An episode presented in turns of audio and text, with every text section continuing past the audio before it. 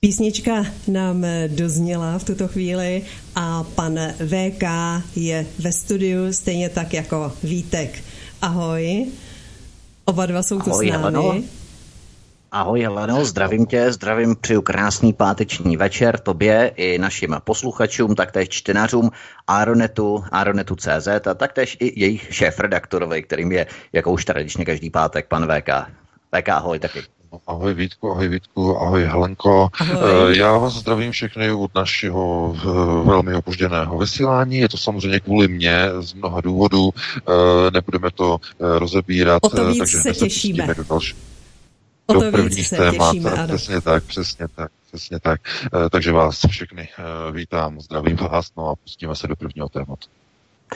Tak a první téma, já jenom připomenu, že dnešní vysílání, dnešní program nevysíláme z řecké Troje, jak by možná mohl nasvědčovat název dnešního studia i jeho hlavní protagonistky, ale jedeme přímo z České republiky. A my pojedeme tedy rovnou do 9. hodiny, nebudeme přerušovat kolem 8. hodiny písničku, tak jako to děláme obvykle, právě proto, že jsme začali poněkud později. Takže první téma, já myslím, že to je velmi nasnadě a každý na to čeká, každý čeká, že to okomentujeme, protože státní zástupce navrhl zastavení trestního stíhání Andreje Babiše. V rozhodnutí prý hrály roli i obrovské nátlakové demonstrace neziskovky milionů chvilek. Zastavení stíhání premiéra mělo obrovskou porážku Zdeňka Bakaly nebo je obrovskou porážkou Zdeňka Bakaly a jeho pražské havlérky. Tímto rozhodnutím posílí nejenom hnutí ano, ale především Pražský hrad. To je asi hlavní zprávou, která vévodila tento týden českým médiím, přičemž jsme si nemohli nepovšimnout očividného zklamání a špatně skrývané nenávisti, což bylo patrné z mnoha komentářů, mnohých komentátorů na mainstreamu. Myslíš, VK, že se jedná o konečné rozhodnutí, protože ono se může ještě velice dobře stát, že jiné státní zastupitelství tento rozsudek ještě zvrátí? No, ono je to komplikované v tom, že, jak už jsem vlastně psal ve včerejším článku o maďarském povstání, což je velice zásadní článek, který se odkazuje konceptuálně vlastně na tu novou knihu, které, kterou stále ještě dokončuji. Musel jsem si kvůli tomu vzít dovolenou, abych to nějak jako stihnul a následujících dnech, aby se to dokončilo. E, takže tematicky vychází z té nové knihy z jedné té kapitoly, e, protože Eh, lidé jakoby v podstatě se snaží jako rozdělovat nebo atomizovat informační pole na jednotlivé části a zároveň tedy potom čerpat z toho nějaké informace, ale nedokážou už zpětně si vlastně uh, celý ten obraz, řekněme, ty informace si zpátky vložit a složit dohromady, aby pochopili souvislosti.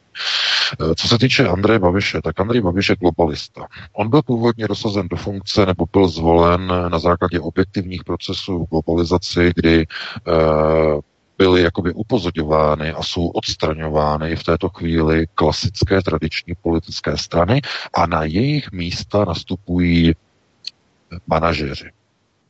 E, ještě donedávna platilo, že globalisté preferovali oligarchy. Viděli jsme to na Ukrajině, vidíme to v České republice, e, vidíme to v Itálii, nebo viděli jsme to v Itálii, Viděli jsme to v mnoha, mnoha zemích, vidíme to ve Spojených státech, eh, kde se eh, ten proces tak úplně nepovedl eh, globalistům, i když výsledný efekt bude pro globalisty kýžený, až bude dokončený, ale dokud probíhá, tak je tragický pro globalisty.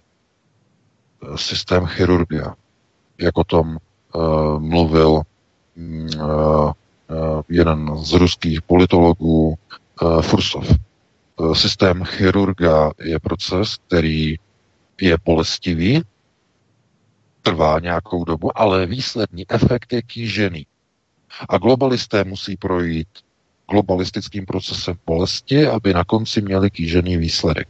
Platí to nejenom pro ně, ale pro všechny souputníky, kteří se toho procesu e, jakoby účastní ale my teď vidíme právě tuto věc e, ve Spojených státech, že je to jakoby proces, který e, je na té hraně, je velmi těžko identifikovatelné, jestli Donald Trump e, bude úspěšný a ten proces dokončí, anebo bude také úspěšný, ale nedokončí ho ve prospěch amerických občanů.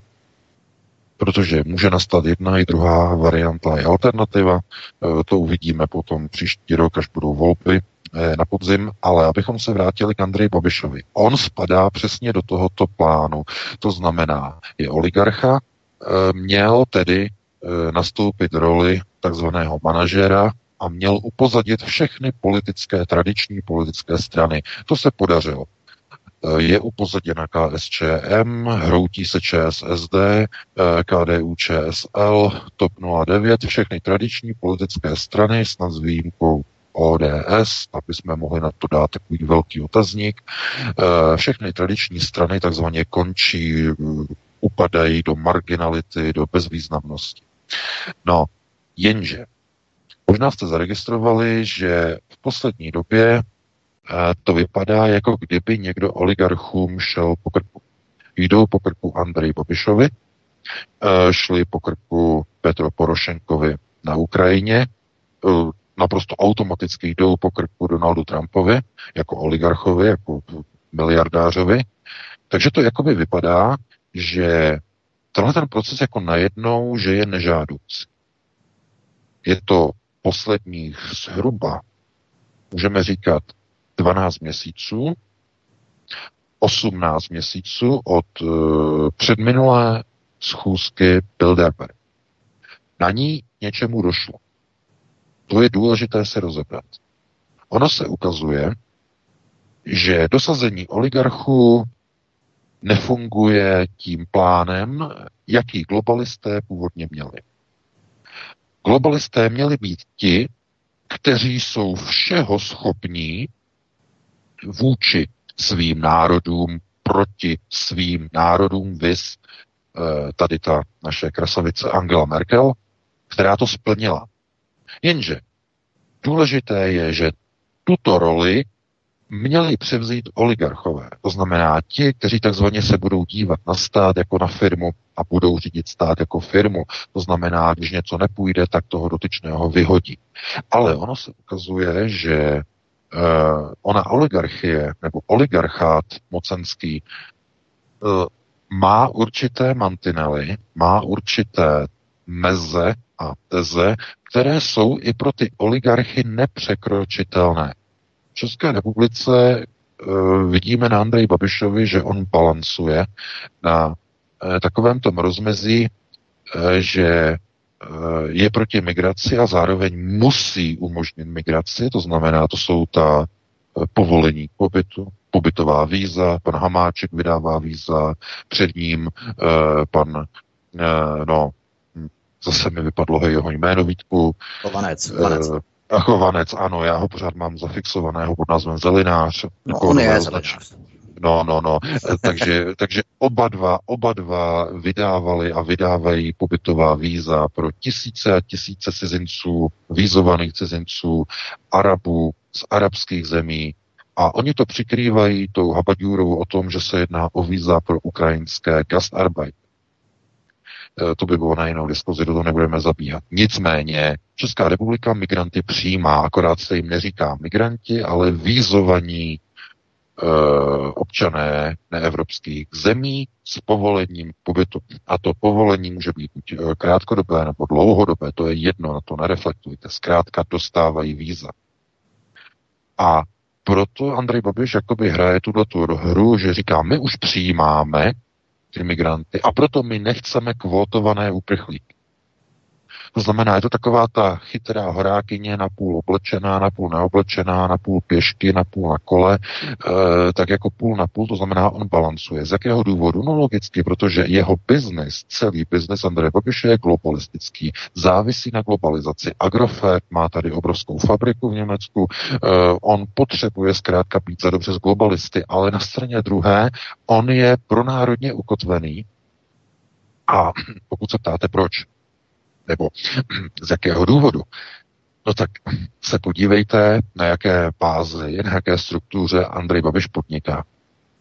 On podniká jako česká akciová společnost, která daní a odvádí peníze a daně v České republice. A to nemůže říct nikdo. Nikdo z těch pravicujících hoch eh, demokratů, všichni ti, kteří jsou napojení na biznisový sektor, všichni mají firmy registrované na Kypru, aby nemuseli odvádět daně. A nebo v Holandsku, anebo jinde, zkrátka neodvádějí v České republice. Ale o to více sypají peníze do různých volebních kampaní, různých drahošů a dalších. Jsme viděli, jak sypali peníze z Holandska uh, lidé napojení na jisté fondy a privatizátory a to zkrátka daní v cizích zemích a v České republice nic. To znamená, Andrej Boviš má své uh, potravinářsko-zemědělské podnikání v České republice, daní v České republice. To znamená, on svým založením je pro národně ukotvený. Jakkoliv to zní absurdně a neuvěřitelně, tak zkrátka tohle je důkaz, který nikdo nemůže spochybnit. Proč on si nesníží a neoptimalizuje daně tím, že vyvede eh, sídlo svého agrofertu na Kypr? Ušetřil by 20% daní, jako to dělají všichni miliardáři. Proč to neudělává? Takže na Babiše všichni prostě plivají, ale tohle to jako kdyby zapomínali. On dává práci desítkám tisíc lidí. Proč? Z jakého důvodu?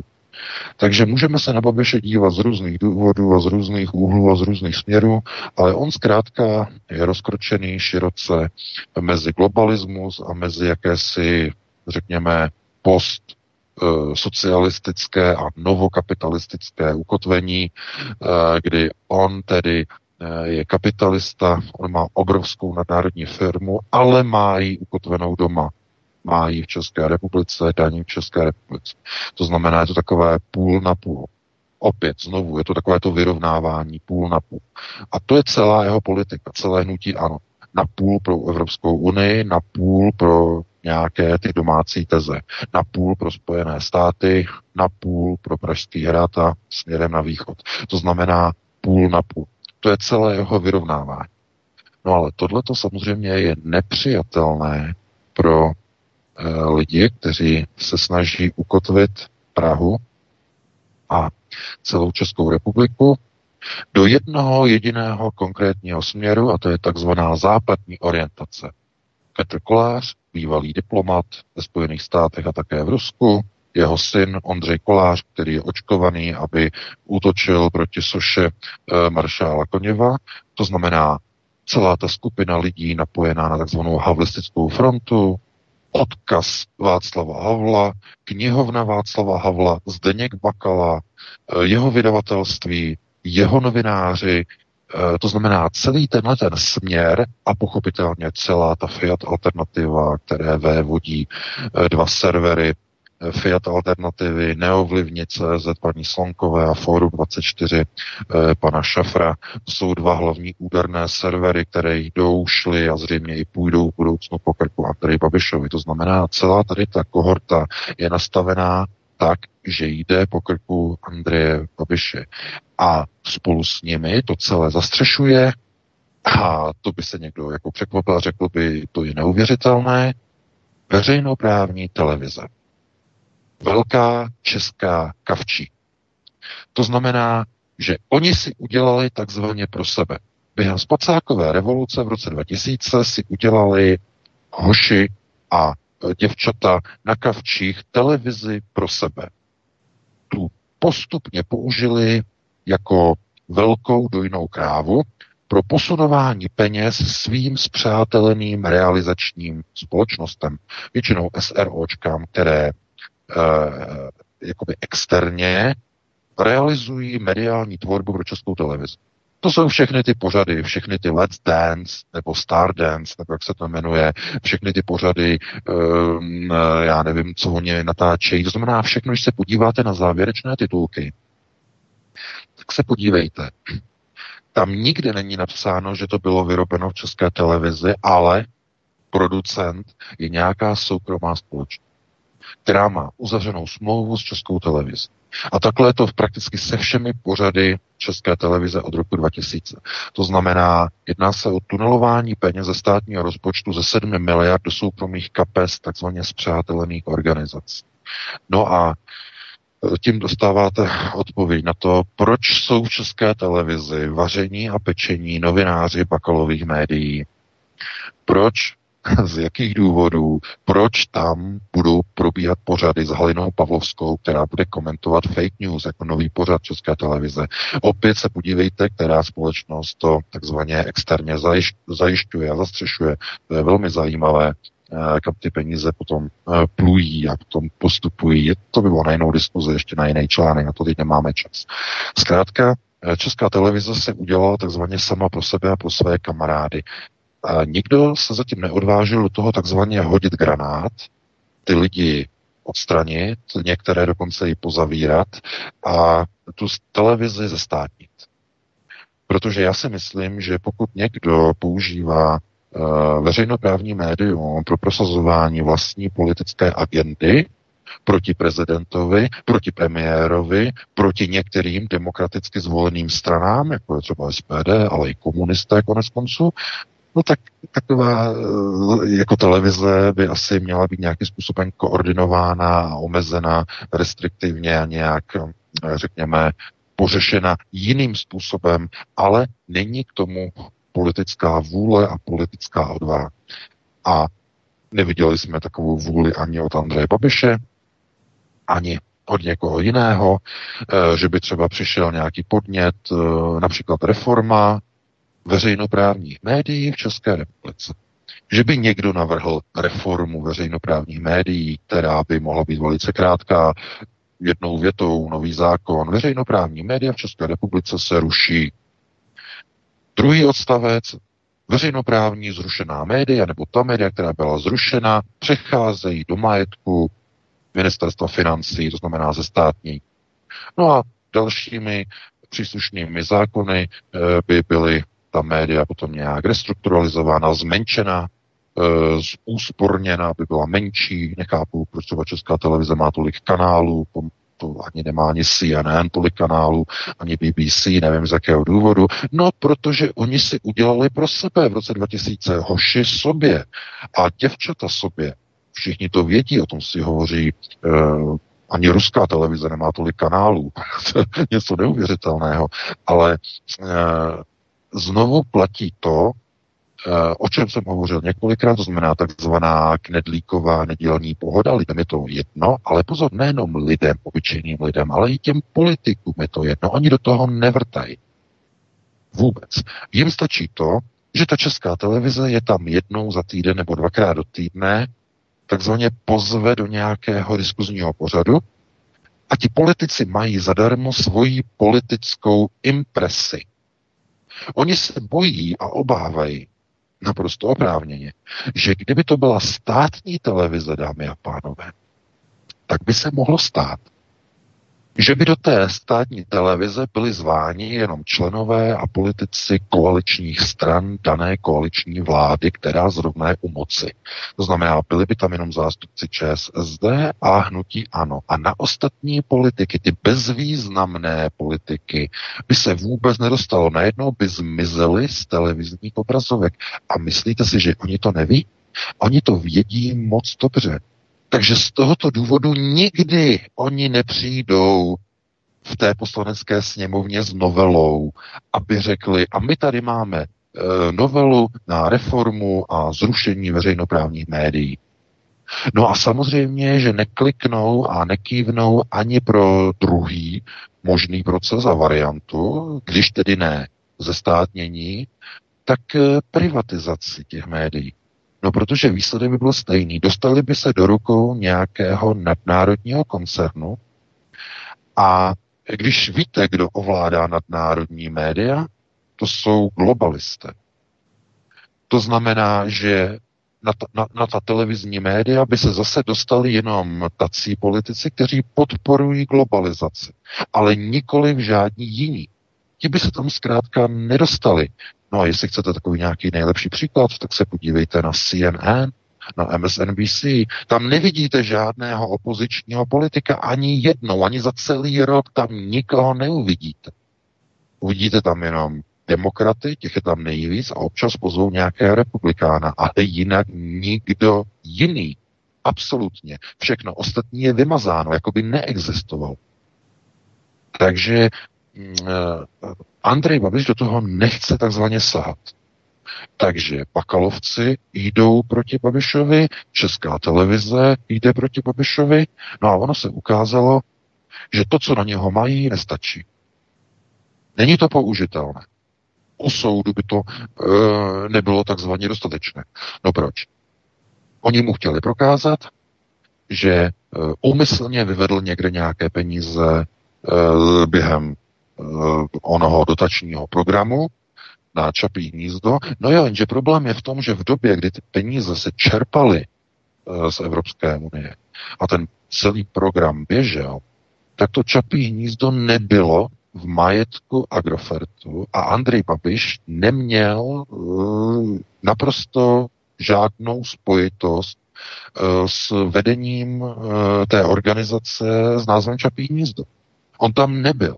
To je naprosto bezpředmětné o tom, jestli někomu radil doma u večeře svým dětem, jak mají řídit Čapí hnízdo. To je prostě před zákonem naprosto irrelevantní. On v obchodním rejstříku tam nefiguroval v rozhodné době a e, po dokončení e, dotačního titulu, po realizaci, je tam e, z hlediska vlastně Evropské unie to povinné pětileté ochranné období, takzvané období udržitelnosti. Když dostanete dotaci z fondu EU, a dokončíte projekt, tak následujících pět let musíte ho udržet v provozu, nemůžete ho zavřít, protože byste museli ty dotace vrátit.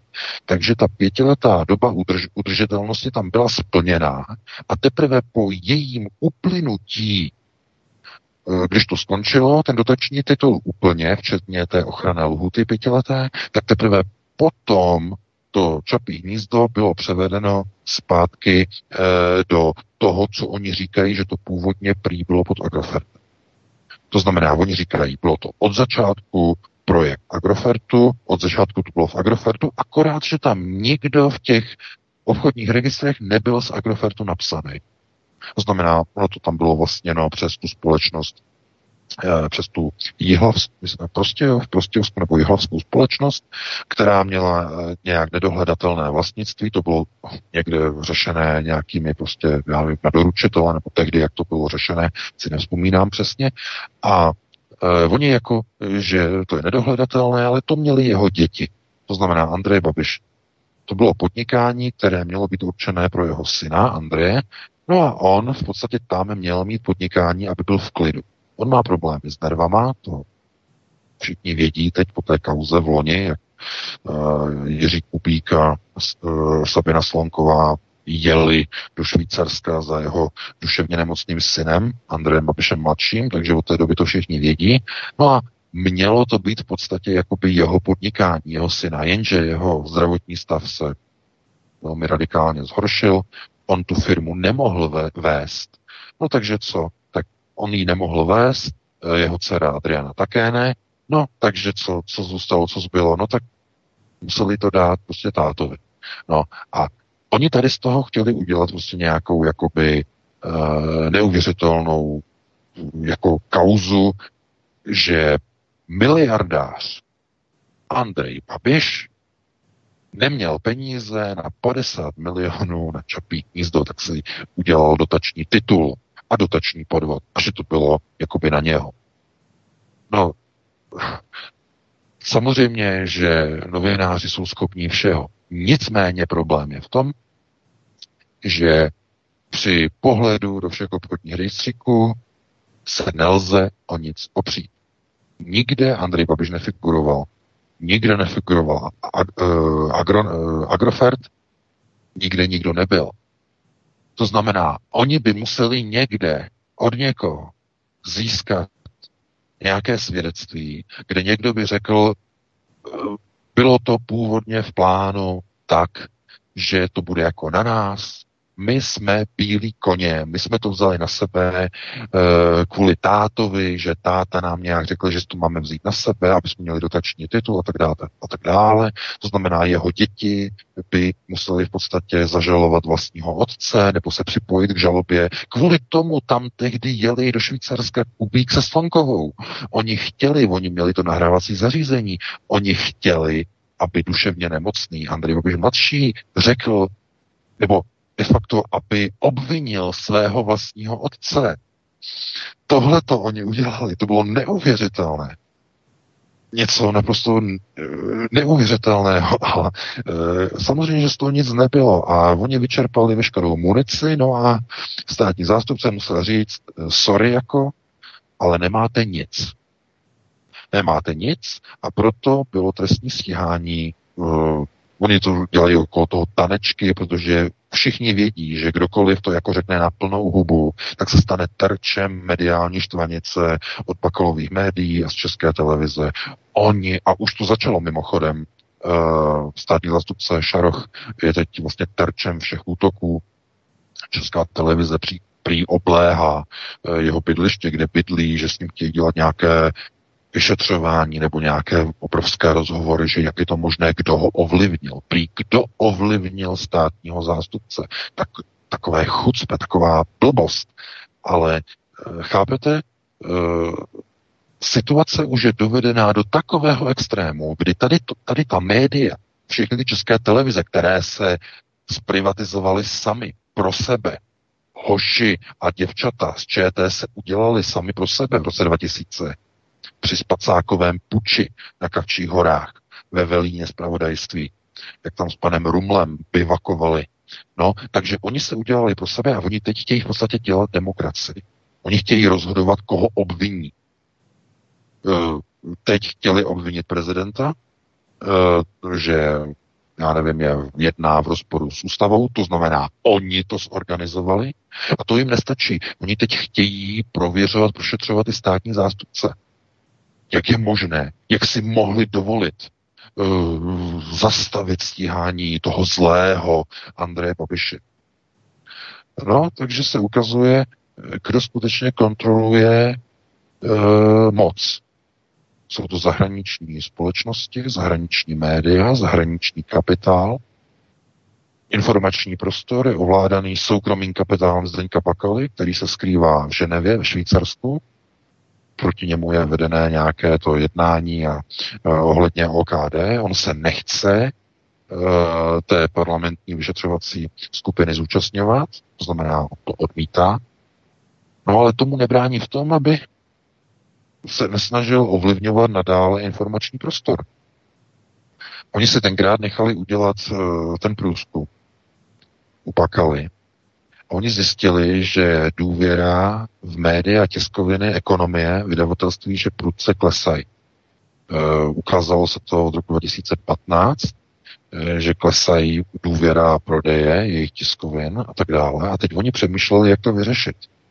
No tak oni to vyřešili tím jediným způsobem, jak to asi se vyřešilo všude jinde.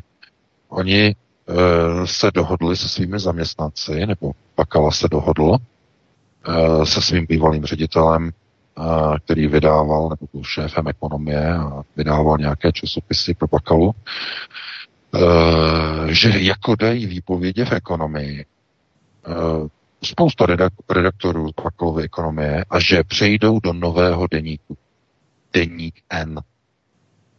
A ten prý jako ne, ne, ne, ten prý nemá nic společného s Bakalou, ne, ne, ne, ne, ne, to jsou prý peníze ze Slovenska, ze slovenského deníku N, který je napojený na uh, slovenskou firmu Esset a další, a že ne, ne, ne, že, že to prostě jako nemá nic společného s Bakalou, ale to přece není pravda. Že v tom deníku N eh, jsou všechno bývalí redaktoři bakalovy ekonomie, kteří dali výpovědi k jednomu datu a plynule přešli do deníku N.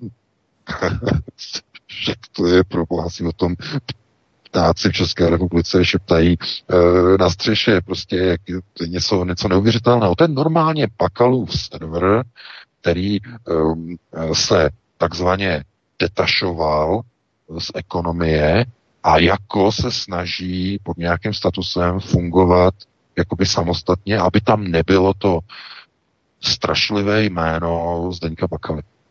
To je celý aby zkrátka nebyl spojován s tím, že když někdo jako něco dělá, takže je prostě placený z peněz teďka Bakaly, eh, je to naprostá hapadůra toho Lomajzna.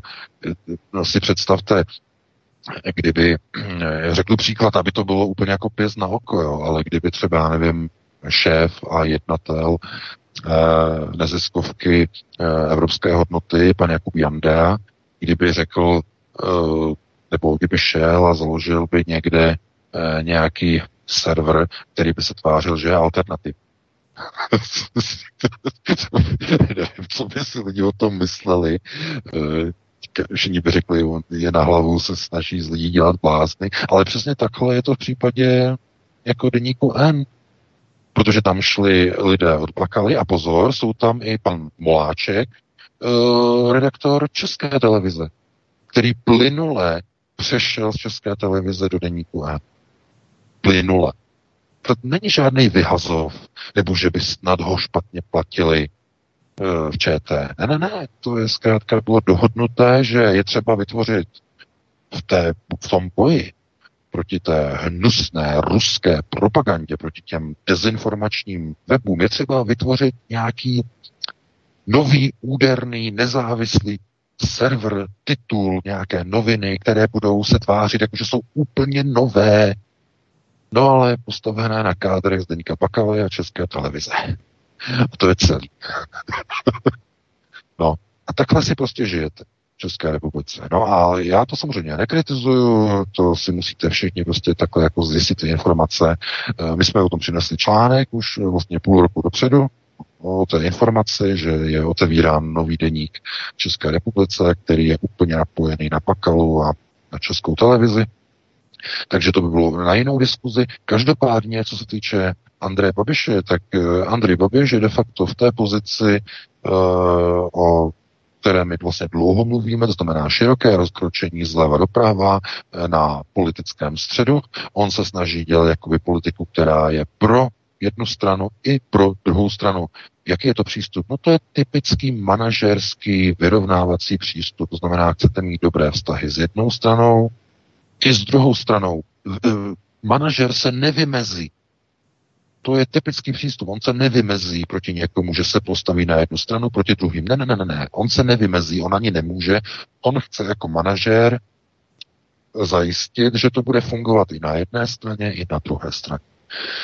Uh, on byl nakonec donucen, a to jste všichni viděli, že v únoru tohoto roku uh, přicestoval do Jeruzaléma, kde se poklonil uzdinářku, e, dal si na hlavu jarmulku, přijal židovskou halachu, no a v zápětí byl pozván do Bílého domu, kde se setkal s Donaldem Trumpem a jakoby tím byla v podstatě vyčleněná nebo vyhraněná jeho pozice na straně chasidů, znamená chasického řízení. A on se tomu mohl vyhnout, ale jedině tak, že by se přidal na stranu uh, Chazariát. To znamená, přidal by se na stranu Miroslava Pocheho, eh, pana Petříčka, na stranu ČSSD a na stranu Bruselu a Berlína. Jenže to bylo buď tak, nebo tak. To znamená buď zástěrka, nebo čepička. On se rozhodl pro čepici, eh, je tedy na straně Chasidů, a musel být na straně chasidů, protože i Miloš Zeman je pod čepcem. To znamená, že Andrej Babiš vlastně ani neměl na výběr. On musí mít dobré vztahy s Milošem Zemanem, znamená musí mít dobré strany s chasidy. Musí mít dobré vztahy s takzvanými, řekněme, židovským řízením, etnickým, to je naprosto jisté, ale zároveň se snaží, tedy tím největším zástupcem, řekněme, ono chasického řízení je Donald Trump, samozřejmě, to je spolu samozřejmě s Vladimirem Putinem, to jsou dva zástupci chasidů, tak s nimi, jako on chce být za dobře, minimálně na té americké straně, straně Donalda Trumpa.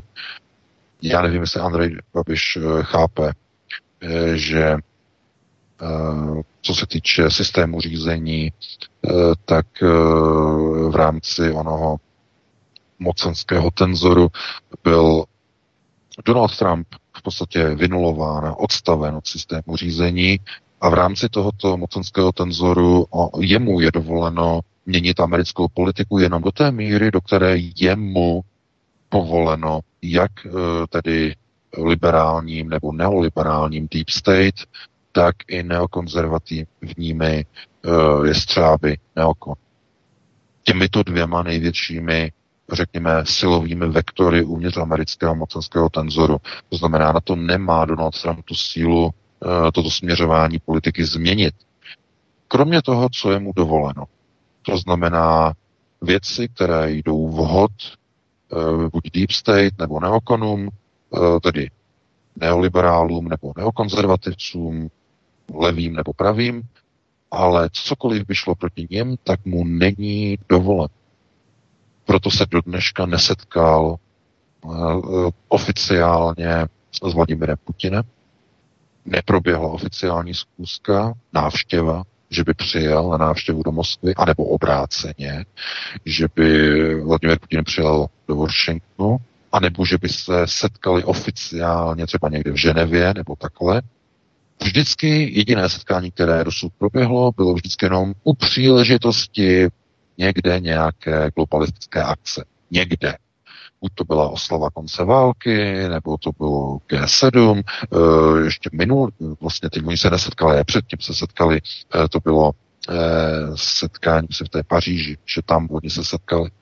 No, Normandie, ano, výročí Normandie, vylodění. Takže ano, oni se takhle prostě jako potkají, občas jako něco se mezi sebou prohodí, ale to není to, co by bylo žádoucí, nebo to, co by bylo potřeba, zkrátka by oni měli velké jednání oficiální, které by trvalo třeba dva nebo tři dny, a že by dělali mezi sebou rovnou politiku. Vidíte, on si nemůže dupnout Donald Trump. Nemůže. Protože by na sebe přivolal hromy a blesky proti své rodině. Oni by ho sundali. To jako proto on si nemůže dupnout a říct tak, a já jsem nejmocnější muž na světě, prezident Spojených států a já říkám, že tady já budu mít zkusku s Vladimirem Vladimirovičem, on přijede sem do Bílého domu a tady ho já ho pohostím. On nemá tu moc si takhle dupnout.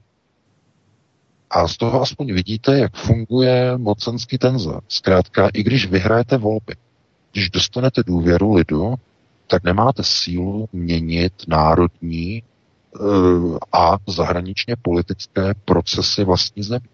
Jste vazali soudů, soudy vám ruší vaše dekrety, americké soudy, eh, nebo vám je ruší kongres, který je ovládaný deep state a eh, neokonzervativci. To znamená, že on je vynulován, je mu dovoleno jenom to, co je mu dovoleno. No a v této situaci je Andrej Babiš. No a globali, globalisté zjistili, že s těmito oligarchy, jako je Babiš a Trump a bývalý Porošenko na Ukrajině, že to nefunguje. Takže se rozhodli, že místo těchto lidí budou nasazovat naprosté diletanty, kteří jsou všeho schopní a jsou úplné nuly. No a to je proces, kdy do funkce premiéra, eh, tedy do funkce prezidenta je nasunutý herec, komediant, který hrál v ukrajinské reality show. Herec, který vystudoval nějakou konzervatoř. Naprostá nula politická. A udělali z něho prezidenta za pomocí izraelských peněz, pan Kolomojský. Takže diletant bude řídit Ukrajinu a ozbrojené síly Ukrajiny. No a na Slovensku lidé Eh, na Slovensku se zařídili přesně podle té písničky, jinak velmi skvělé písničky od skupiny Horký že slíže. Písnička se jmenuje uh, Piči na lehátku. to teď nechci být vulgární, ale to je skvělá písnička. Najděte si ji na internetu, na YouTube.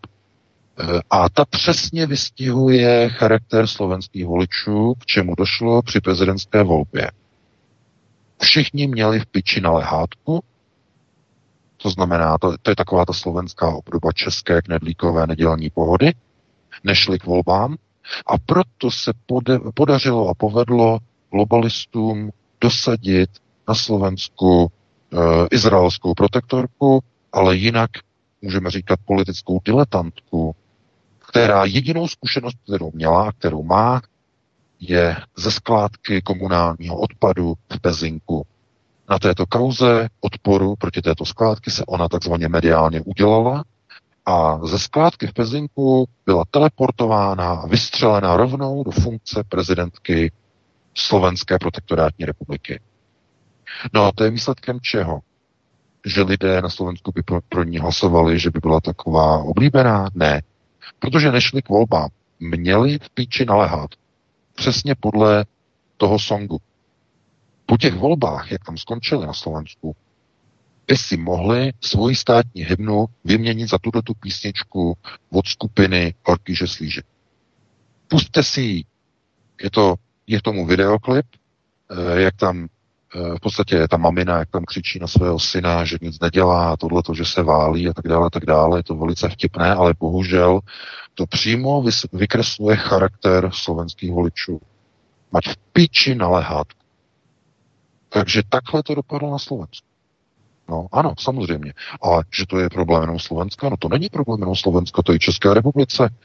Však, jak se říká, piči mají i voliči v České republice.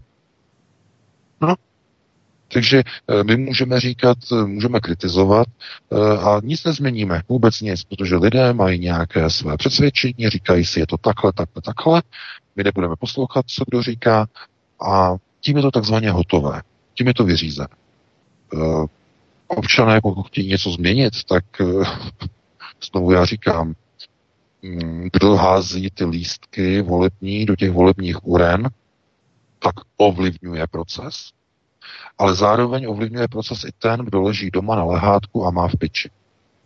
Tím, že nejde k volbám, tak zkrátka ovlivňuje proces. No a já chápu, že někdo řekne, není koho volit. A to si řeklo mnoho voličů na Slovensku, není koho volit. No a problém je v tom, že se znovu dostáváme k systému mocenského tenzoru. Protože pokud nejdete k volbám, tak de facto se nesnažíte ovlivnit tahové vektory uvnitř mocenského tenzoru ve stát. Vůbec se nesnažíte je ovlivňovat. To znamená, kdyby byly zvoleny e, do Českého parlamentu dvě alternativní strany, nejenom SPD, ale ještě nějaká jiná, no tak ten výsledný tahový směr mocenského tenzoru by se začal daleko výrazněji měnit, než když je tam jenom jedna strana, která navíc ještě se tak snaží tak, tak usilovně eh, přibližovat k nějakým hodnotám nějakého evropanství a nějaké různé jako reformy Evropské unie a zachování volného pohybu osob, boží, kapitálu a služeb. To prostě jako je trochu jako na hlavu v tomto pohledu, ale kdyby něco, tak alespoň takovéto strany, kdyby se jich dostali ve větším počtu do parlamentu, kdyby tam bylo více, tak ta politika, ten mocenský tenzor se začne více vychylovat od toho evropského autobusu, kterým jede ten autobus, ten směr nebo ten vlak. Začal by se vychylovat více. No ale jak vidíte, to nebylo připuštěno. Není to dopuštěno. A proč? Z jakého důvodu? Někdo by to zakazoval, nebo někdo by to nechtěl. No, Problém je v populaci. Populace je přeprogramovaná a je spokojená s tím, co má. Všechny volby to potvrzují. Populace chce více těchto procesů. To znamená široce rozkročená politika Andreje Babiše, nevymezovat se proti Bruselu, ani proti Spojeným státům, ani proti globalizaci, ani proti Donaldu Trumpovi, proti ničemu, nevymezovat se, Eh, hrát takzvaně na obě strany, jenže hrát na obě strany znamená dělat ústupky oběma stranám.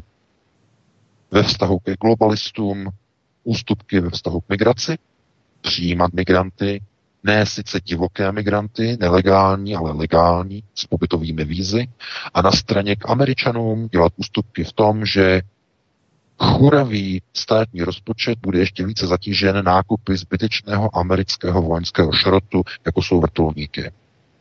To znamená dělat ústupky k Američanům a dělat ústupky na straně druhé ke globalistům.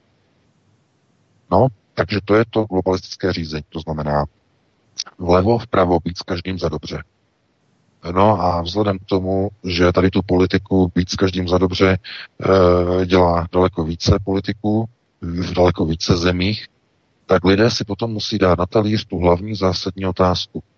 Uh, dobře, když odstraníme tyto oligarchy, tak uh, jako je Babiš a podobně, nebo Trump, tak kdo přijde místo nich, místo těchto lidí. No a vy to všichni víte, kdo by přišel místo nich, místo Andreje Babiše by přišel uh, někdo z pirátské strany, protože Piráti by vyhráli volby. Konec konců možná se zaregistrovali, že Piráti teď měli článek na novinkách tento týden, že sestavují uh, skupinu vlastních ministrů, protože jsou přesvědčeni, že v příštích volbách že budou sestavovat vládu, že v roce 2021 bude Andrej Babiš vynulován, že nevyhraje volby. Takhle už to mají naplánované. No a víte, s kým by se uh, dělali politiku? No dělali by tu politiku na státní úrovni ve stejném způsobu, jako dělají v Praze na magistrát. Uh, s hnutím sudeťáckým uh, čiženského prásobě a stopkaři, stop 09.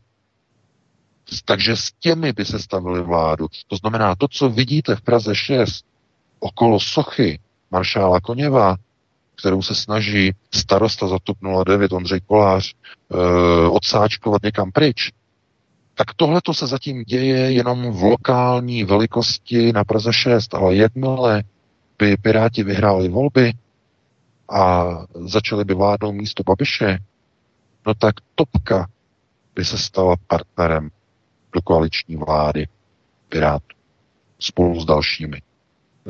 Kdo by tam byl další? No ODS by tam byla, to je jasné. Um, mohlo, by tam být, mohlo by tam být lidovci, to si dovedu představit, a určitě ČSSD. A oni tu 101 by potom dohromady dali, v pohodě, bez problém. Takže uh, takhle je to nastavené a co se týče Andreje Babiše, oni na něho zkrátka nic nemají, jeho práce je de facto jasná a nemají ohledně kauzy Čapí hnízdo do něho vůbec nic. To znamená, že víte, kdo se stane hlavním terčem. No teď už to nebude Babiš. Hlavním terčem útoku teď bude státní zástupce Šarok. Ten teď dostane nasazenou psí hlavu, po něm půjdou všichni, no a e, stát se může všech. Ten tlak může být tak obrovský, že on třeba rezignuje, třeba odstoupí, bude jmenovaný jiný, jiný státní zástupce, no a ten už třeba bude mít jiný názor. Stát se může úplně všechno, protože ten tlak na sundání Babiše, aby se tam místo něho mohli dostat globalčiky, všeho schopní globalčiky, kteří už budou dělat jinou politiku. Pozor, jakmile se dostanou piráti k moci, ti nebudou dělat tu široce rozkročenou politiku hnutí ano, že tady na půl pro Američany, tady na půl pro globalisty, půl na půl. Ne, ne, ne, ne, ne. Piráti se vymezí. Ti se vymezí ve prospěch globalizace. To znamená, půjdou směrem k Bruselu.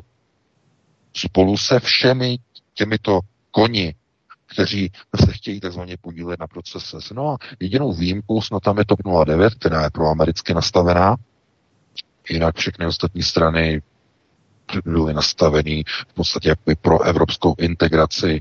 Um, tragickým pohledem můžeme zhodnotit ODS, která ze strany, která šla vždycky proti EU, se pod vedením pana Fialy, Petra Fialy, uh, stala naprosto neoliberální evropskou stranou se všemi atributy, něco neuvěřitelného. Takže oni by šli ve prospěch Evropské unie. Takže eh, Američané by třeba zaplakali, už by to nebylo tak otevřené vůči Američanům, ale o to více by to bylo otevřeno Bruselu a Ursula von der Leyen a migraci, té oficiální, ne té, ne té takové té schovávané pod cestovními vízy, ne, ne, ne, ale otevřené migraci. Takže by se jednalo o urychlení migračních procesů, pokud by sluníčkoví piráti se dostali k moci. To znamená, že kdokoliv si přeje sundání Andreje Babiše, přeje si piráty u moci a urychlení migračních procesů. Taková je česká realita. A pokud si někdo myslí, že e, přece jsou i jiní politici, tak ano, jsou jiní politici, jenže ti nikdy nedostanou podporu, aby mohli e, sestavovat vládu. Ti nikdy nedostanou 20, 30 nebo 40% To je naprosto iluzorní. Tak to nefunguje.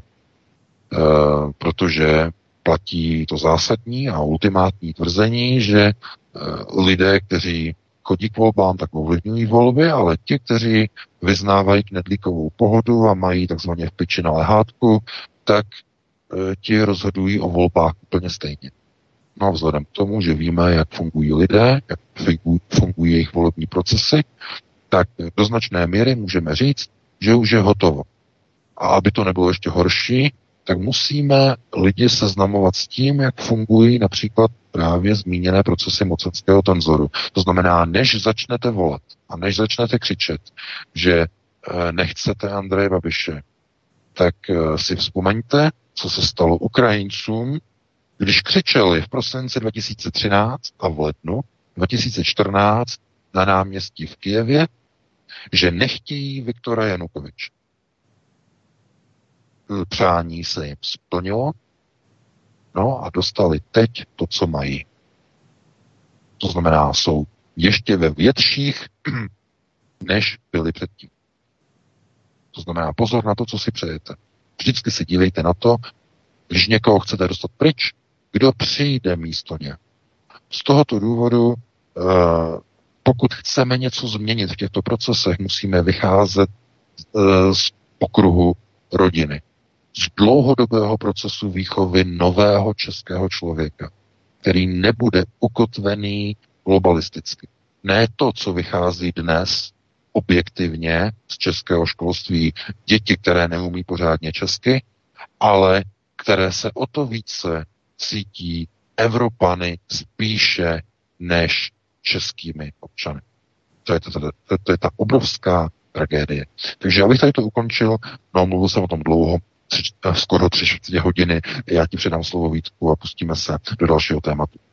Máme tady minimálně dvě témata VK, tak já bych tě poprosil, pokud bychom mohli tu půlhodinovku závěrečnou, poslední z té hodiny a půl z těch 90 minut věnovat tak čtvrt hodiny každému tématu, abychom to fakt stihli, protože potřebujeme minimálně toho švédského profesora, to je velmi zajímavé a to bych rád, abychom probrali a další témata, která tady máme připravená, tak třeba sjedeme během třetí hodiny, pokud třeba vznikne prázdné místo vlivem absence telefonu, kdy nebude třeba nikdo telefonovat.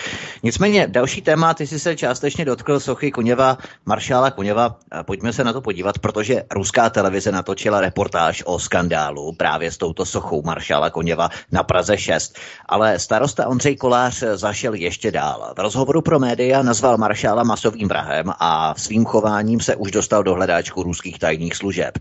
Reálně prý hrozí, že socha maršála Koněva bude v noci potichu odmontovaná z podstavce a odvezená k sešrotování soukromému podnikateli.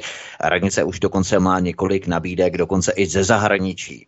Starosta se pochlubil, že mají hromadu zájemců. Starosta Prahy 6 Ondřej Kolář svou maniakální fázi rusofobie stupňuje a pokračuje v protiruské a protinárodní agitaci.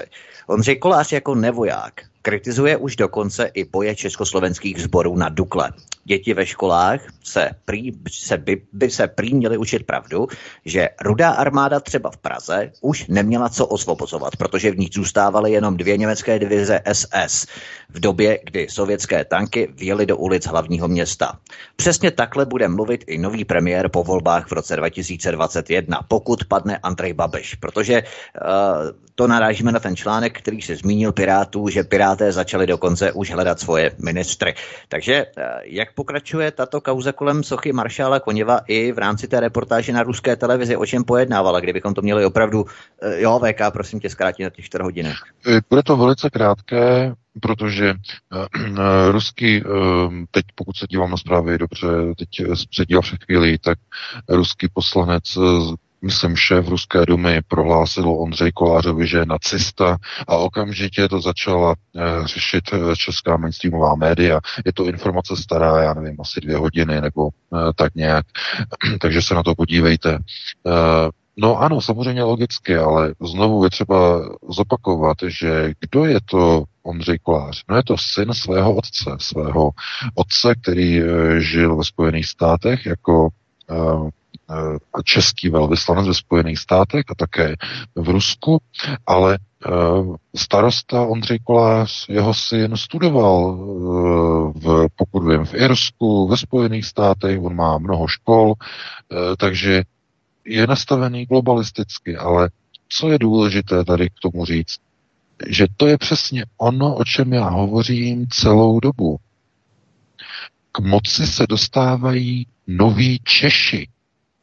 Stejně jako na Slovensku se budou dostávat noví Slováci. A to noví eh, je v tom smyslu, že jsou to noví lidé s novým myšlením ze současného globalizovaného sorošovského školství. Vždyť ani nevíte, co vaše děti se učí na těch základních a středních školách. Na těch vysokých to už je hotovo, to je vyřízeno. Ale nevíte, co se tam učí. Vůbec se o to nezajímáte. Tam se, děl, tam se učí takové věci, jako je třeba potřeba e, genetického mísení materiálu, aby lidé nebyli zdegenerovaní. Takže v těch učebnicích, to je ta česká učebnice přírodopisu, šestá třída, myslím, to byla kauza nedávno, eh, že, že tam přímo je napsáno, že je třeba, aby se jako bílá rasa mísila z černochy, protože bude více odolnější proti genetickým a deviantním poruchám. No, o tom jsme už hovořili dříve. Eh, to je ten systém onoho, řekněme, pohledu darwinismu, kdy tohleto mísení skutečně po stránce fyzické odolnosti vytváří lidi, kteří jsou odolnější vůči klimatickým změnám a vůči podnebí a vůči třeba nedostatku stravy a tak dále. Možná jste si všimli, že uh, Černoši uh, jsou prostě schopní, já nevím, mají daleko větší sílu, daleko větší rychlost a uh, oni, když se skříží takzvaně s bílými ženami, tak vlastně mají mulacké děti, no a globalisti zjistili, že ty mulacké děti jako mají přirozenou obranu proti, některým civilizačním chorobám, jako je e, například autismus, jako je Alzheimerova choroba a tak dále, že jsou imunní. Takže jako, je to super, řeknou, že to globalčíky, že je to super. No jo, že problém je v tom, že tímhle tím mísením se samozřejmě e, likviduje inteligence a především i empatický kvocient. E, zkrátka, Eh, to je takové to jako, že eh, když chceme mít víc jablek, tak ořežeme strom, ořežeme jeho větve, aby rodil méně, ale více. To je systém zahrady nebo sadu. To je zase jeden z globalistických konceptů, to jestli posloucháte eh, Pěkina, tak jste možná tady to už slyšeli. Pěstování stromů, to je věc, která jako je přirovnáním tomuto, nicméně to nemá nic společného s kultivováním stromků nebo s takzvaným roubováním, protože roubování je přesně to, co, o co se snaží globalisté, když chtějí smíchat bílou rasu e, s, třeba z černochy nebo z muslimy. To je roubování, jakož roubujete stromy. To znamená na břízku, nebo ne na břízku, ale na nějakou jabloň, Eh, naroubujete větev z úplně jiné odrůdy jabloně. Z úplně nějaké jiné. No a eh, tím vlastně roubováním vzniká úplně jiný strom s jinou kvalitou. No. A oni toto chtějí vlastně v rámci genetického inženýrství aplikovat vlastně na celou západní civilizaci. Že to není zušlechtění bílé civilizace, to je k její likvidaci. Je to stejné, jako když začnete křížit uh, vyšlechtěné uh, arabské koně, uh, což jsou nejrychlejší koně na světě, z nějaký, ale jsou velice náchylní na různé nemoci a na zranění svalů a no, zkrátka, majitelé koní vědí moc dobře, jak tady ta takzvaná, tady ti plnokrevníci, jak jsou velmi, velmi zranitelná. No, takže když je smícháte s nějakým pivovarským valachem, tak ti potomci jsou mnohem odolnější. Ale už nemají ty kvality toho špičkového vyšlechtěného koně. No a e, křížení bílé rasy se všemi jinými rasami bude mít stejný efekt. Je to snížení laťky vzdělanosti. No a co to je? No to je proces na první prioritě, kde všude chtějí zjednodušovat učení a nároky na studenty. Jako je zrušení, teď eh, ministr školství České republice zrušil ten nápad udělat matematiku povinnou jako maturitní předmět. že by to lidé nezvládli, nebo děti by to nezvládli, tak to zrušili. No to je proces simplifikace, aby každý debil mohl mít tu maturitu. Chápete? Z genderových studií se budou dělat maturity. Povídání o říkání. To znamená proces debilizace. No a proč oni to takhle dělají? No protože, dámy a pánové, to je to největší tajemství.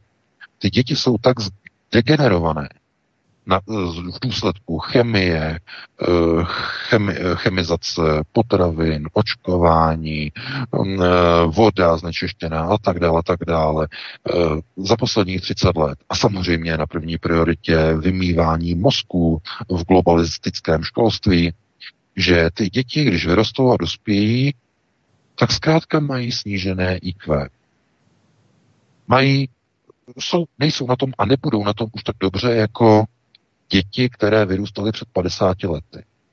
Zkrátka už nebudou moci e, dělat takové úžasné věci, jako létat někam do vesmíru, ale budou muset zvládnout třeba e, řízení nákupního vozíku a odemknout si ho pomocí mince, kterou tam zasunete, abyste si odemkli.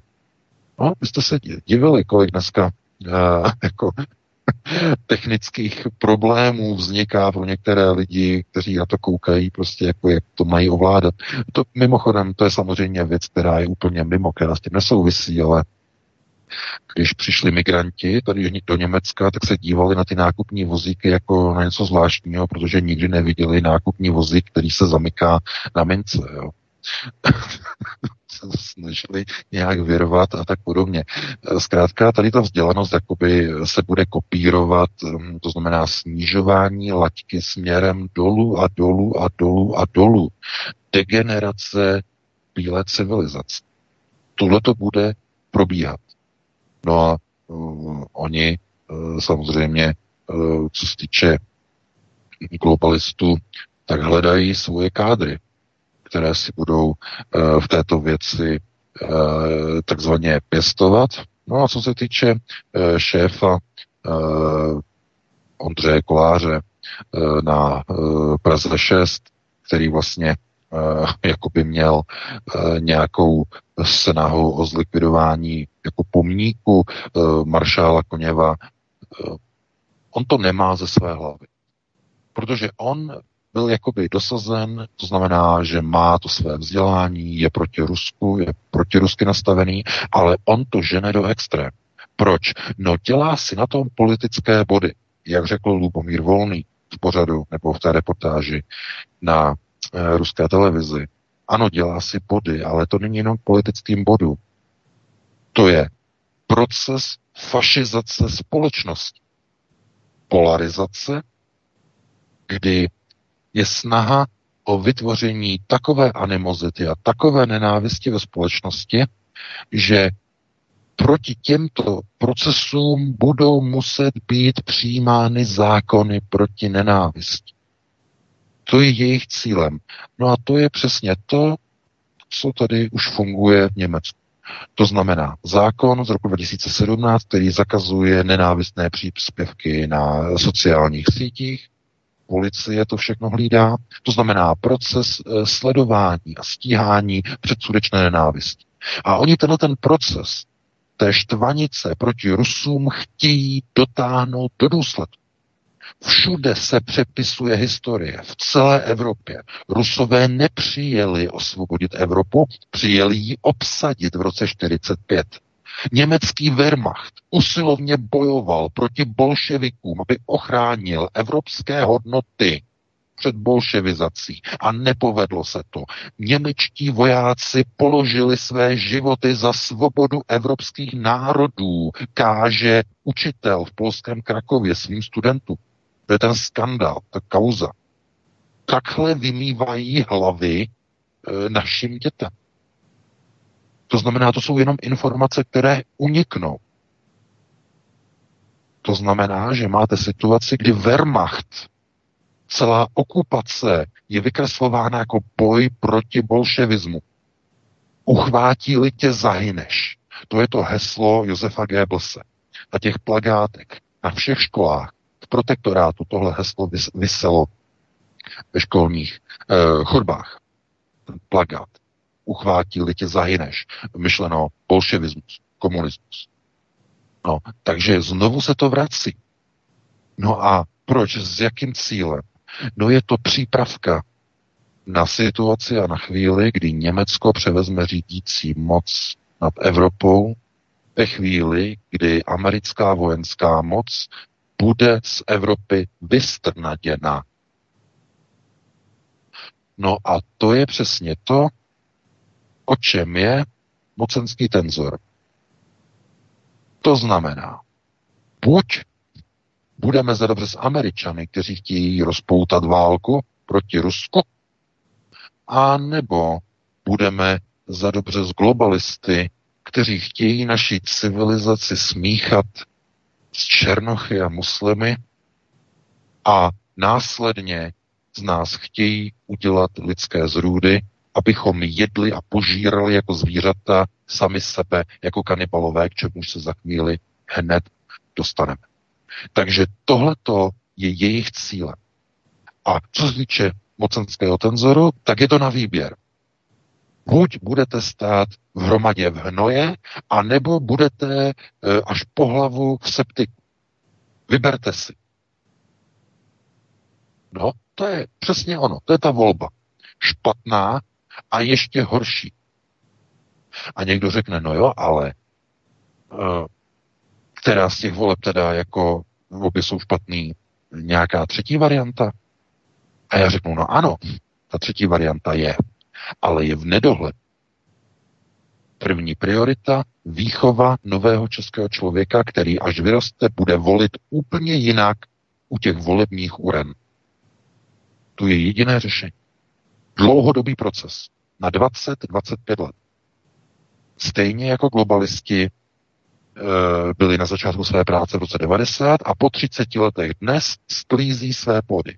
Celá společnost je přeprogramovaná. Ti, kteří jdou volit, volí globalizaci a ti, kteří nejdou volit, tak ji volí taky, protože mají takzvaně v piči na lehátku. Mají knedlíkovou pohodu, takže volí taky. Pasivně. No a e, lidé, kteří se na to dívají, tak e, se potom ptají a posílají e-maily, že do jaké jiné země bychom se měli přestěhovat. Takhle se ptají. To je něco neuvěřitelného, chápete? E,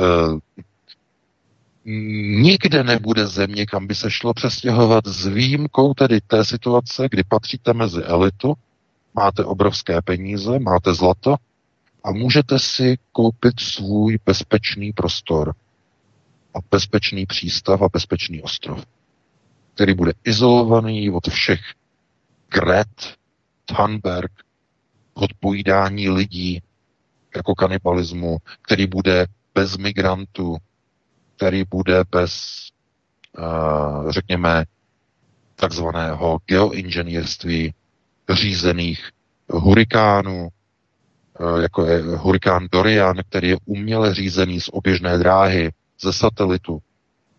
No, nový projekt čínské armády. Chápete, válka mezi Spojenými státy a Čínou vypukla. To je, protože co se stalo? Donald Trump vyhlásil celní válku, no a Čína použila svoji Wunderwaffe na oběžné dráze.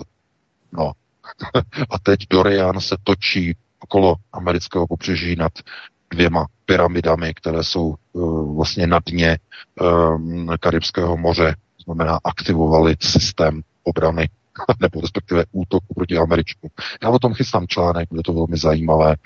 No ale oni samozřejmě jsou napojeni na syndikát, však uh, Stin Pink uh, má vlastně v tom levém oku uh, to je vidět vlastně, když on má rozhovory, eh, tak eh, hovoří, tak vidíte, že on má eh, v pravém oku má sondu. No to je sonda, která je vlastně používaná při zapojení do projektoru. To, je, to by bylo na jinou diskuzi, ale Xi Jinping je tedy sledovatelem, má přístup k projektoru. No a Čína de facto přebírá moc, proces řízení na celou planetu. Mají dokonce už tady ty technologie na řízení hurikánu. To znamená, američané jsou v prdeli. v této chvíli, v tomto okamžiku.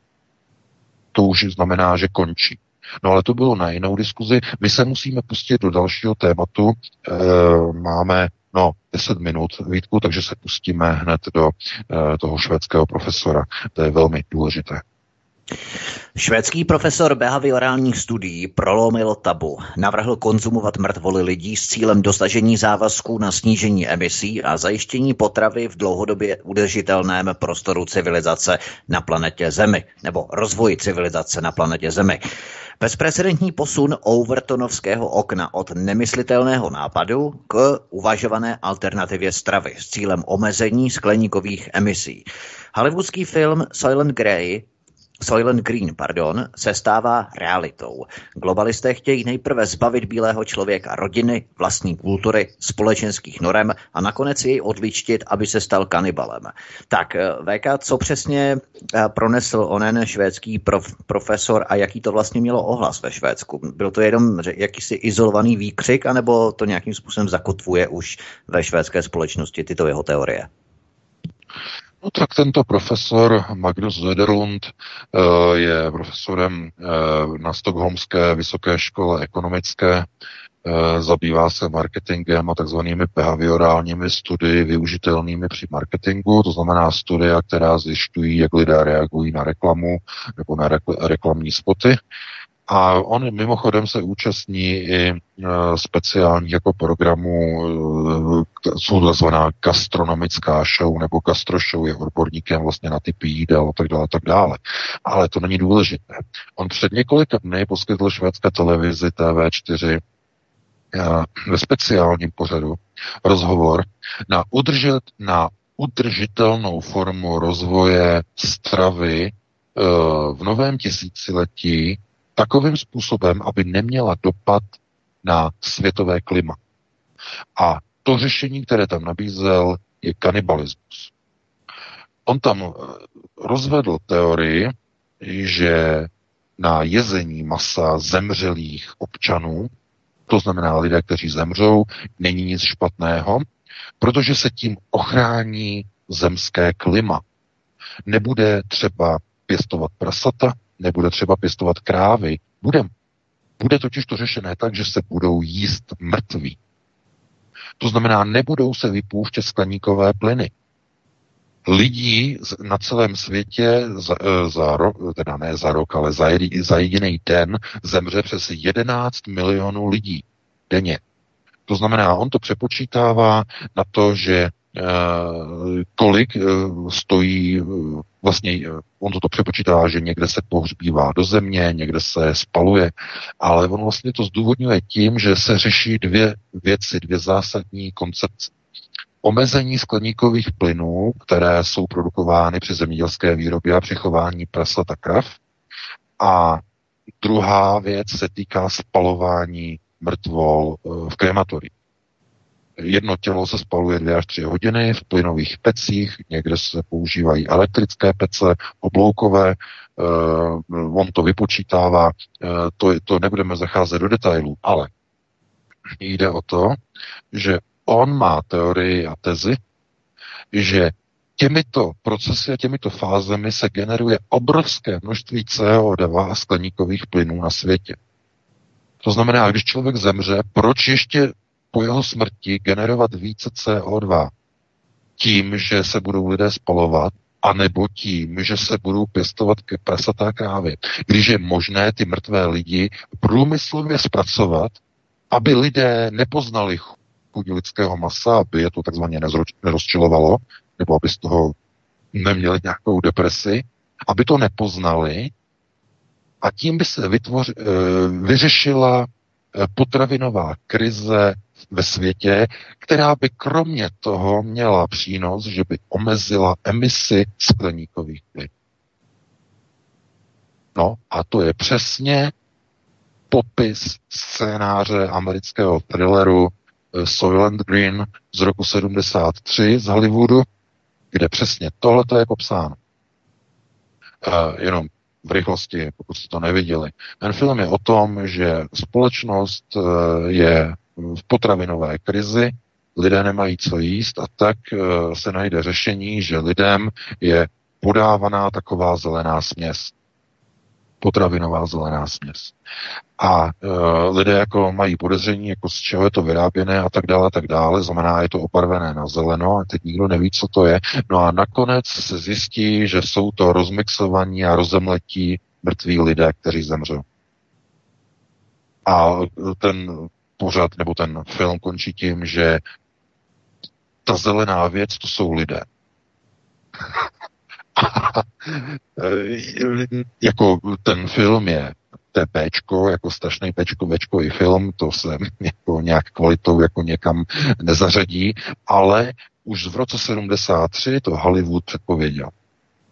To znamená přesně, co e, říká e, tenhle ten švédský profesor Magnus Zederlund, tak e, je přesně okopírováno z toho filmu. To znamená, on říká, že to maso by mělo být průmyslově upraveno, zpracováno, aby nepřipomínalo maso lidské, to znamená nějak třeba obarveno, ochuceno a tak dále, nebo nějak zbaveno něčeho, a budou se tím krmit lidé. No, takže co to je? No to je samozřejmě overtonovské okno e, tématu kanibalismu, kdy dosud bylo okno nastaveno na, eh, řekněme, tu variantu naprosto nepřípustného, nemyslitelného. Ale teď tím, tím pořadem a vystoupením na švédské televizi došlo k posunu Overtonovského okna o jeden snímek nebo jedno políčko vpravo a už to není nemyslitelné, je to předmětem diskuze. Je to diskutovatelné. No a od toho je už jenom jeden krůček Eh, eh, takzvaně přijatelnému a tak dále, tak dále. Potom k, k, od přijatelného k běžnému standardu a k vyžadovanému a tak dále, tak dále. To jsou další okna, o těch nebudeme mluvit. Ale tenhle ten systém zkrátka se dočkal posunu Overtonovského okna do pozice diskutovatelnosti jako alternativy k výživě celé civilizace. No a co to je? No to je přesně to, čeho se dopouštějí globalčiky a vysocí předáci, eh, řekněme, globalistických organizací, lidé okolo Hillary Clinton v tajných organizacích, různých satanistických spolcích a kabalistických klubech, na tajných černých, černých mších, kde slibují vlastně věrnost Pálovi, eh, což je stělesnění, řekněme, satana na zemi, tak slibují mu věrnost a e, v těch e, uniklých e-mailech v kauze Pizzagate z e-mailu Johna Podesty, bývalého šéfa volební kampaně Hillary Clinton, tak jsou tam obrázky Mariny Abramovič, která je spojená přímo pupeční šňůrou s organizováním těchto velkých seancí, kde je propagován kanibalismus. To znamená, to byla ta její velká performance, eh, kdy to byla jakoby mrtvola položená v nálevu a potíraná prostě nějakým, nějakou omáčkou, tím štětečkem a tak dále, medem, to bylo medem, ano, medem potírané.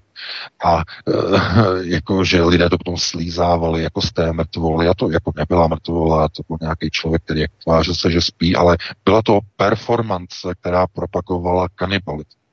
A další fotografie, která tam je, je fotografie Johna Podesty při rozhovoru v jeho vile na Long Islandu, eh, kde on tam vlastně na zdi při tom rozhovoru, tam má vlastně obrázek kanibalů, jak se lžícemi a vidličkami a talířem stojí nad mrtvolou a jako si nabírají jako z jeho těla maso na stole, které leží. Jo, to tělo, tam vidíte ten obrázek. Takže už v roce 2016 v kauze Pizzagate bylo vidět, že tyhle ty skupiny se vyžívají v kanibalismu. A to je uzavřený klub pro tyhle ty uzavřené lidi. Kauza Pizzagate, její napojení na Bohemian Grove a tak dále a tak dále, to znamená uzavření. Ale podívejte se, uběhly tři roky a diskuze o kanibalismu už není secret, už není tajná, ale už se veřejně diskutuje na švédské televizi. A proč na švédské? No, protože Švédsko je laboratoří globalizace. Proč myslíte, že Greta Thunberg je ze Švédska?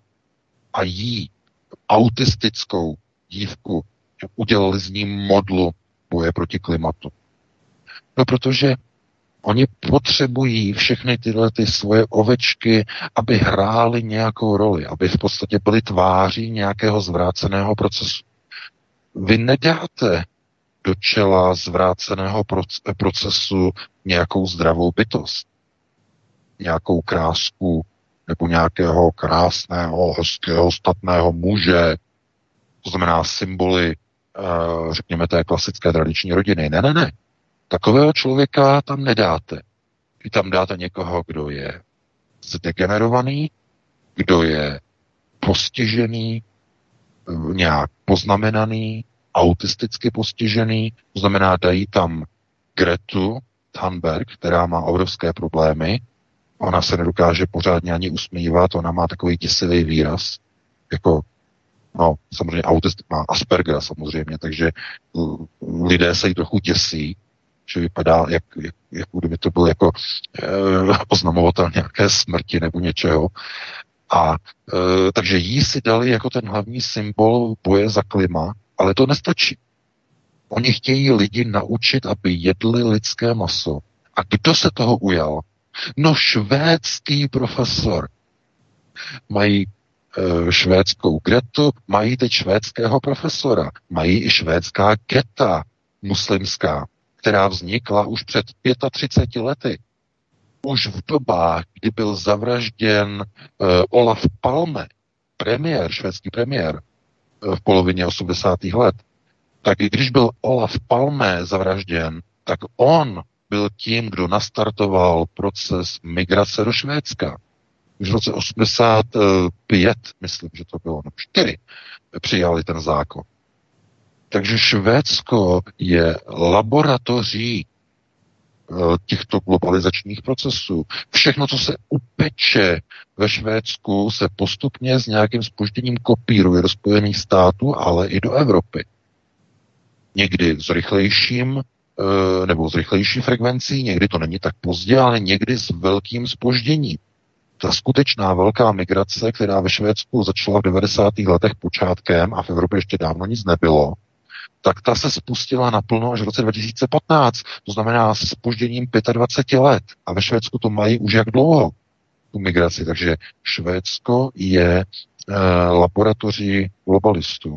A my se musíme opravdu mít na pozoru a sledovat tyhle, ty, tyhle ty výroky, protože to není náhodné. To není šílený vědec, který utekl z blázince a který říká, budeme jíst lidi. Ne, ne, ne. To je slovutný profesor, který dostal prostor ve vlastním pořadu na švédské televizi. A naprosto odborně, z odborného hlediska se tam o možnosti jíst mrtvé lidi zemřelé naprosto bavili a propagovali. Ehm, takže máte tam odkazy, máte, máte tam video, e, podívejte se sami na to a sami si to zhodnoťte. Tímto teda jsme to uzavřeli, máme čtyři minuty po deváté.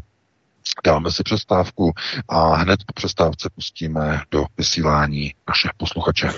Tak pokud eh, se vypravíte třeba během tohoto nebo příštího víkendu do IKEA, tak eh, dáte si švédské kuličky.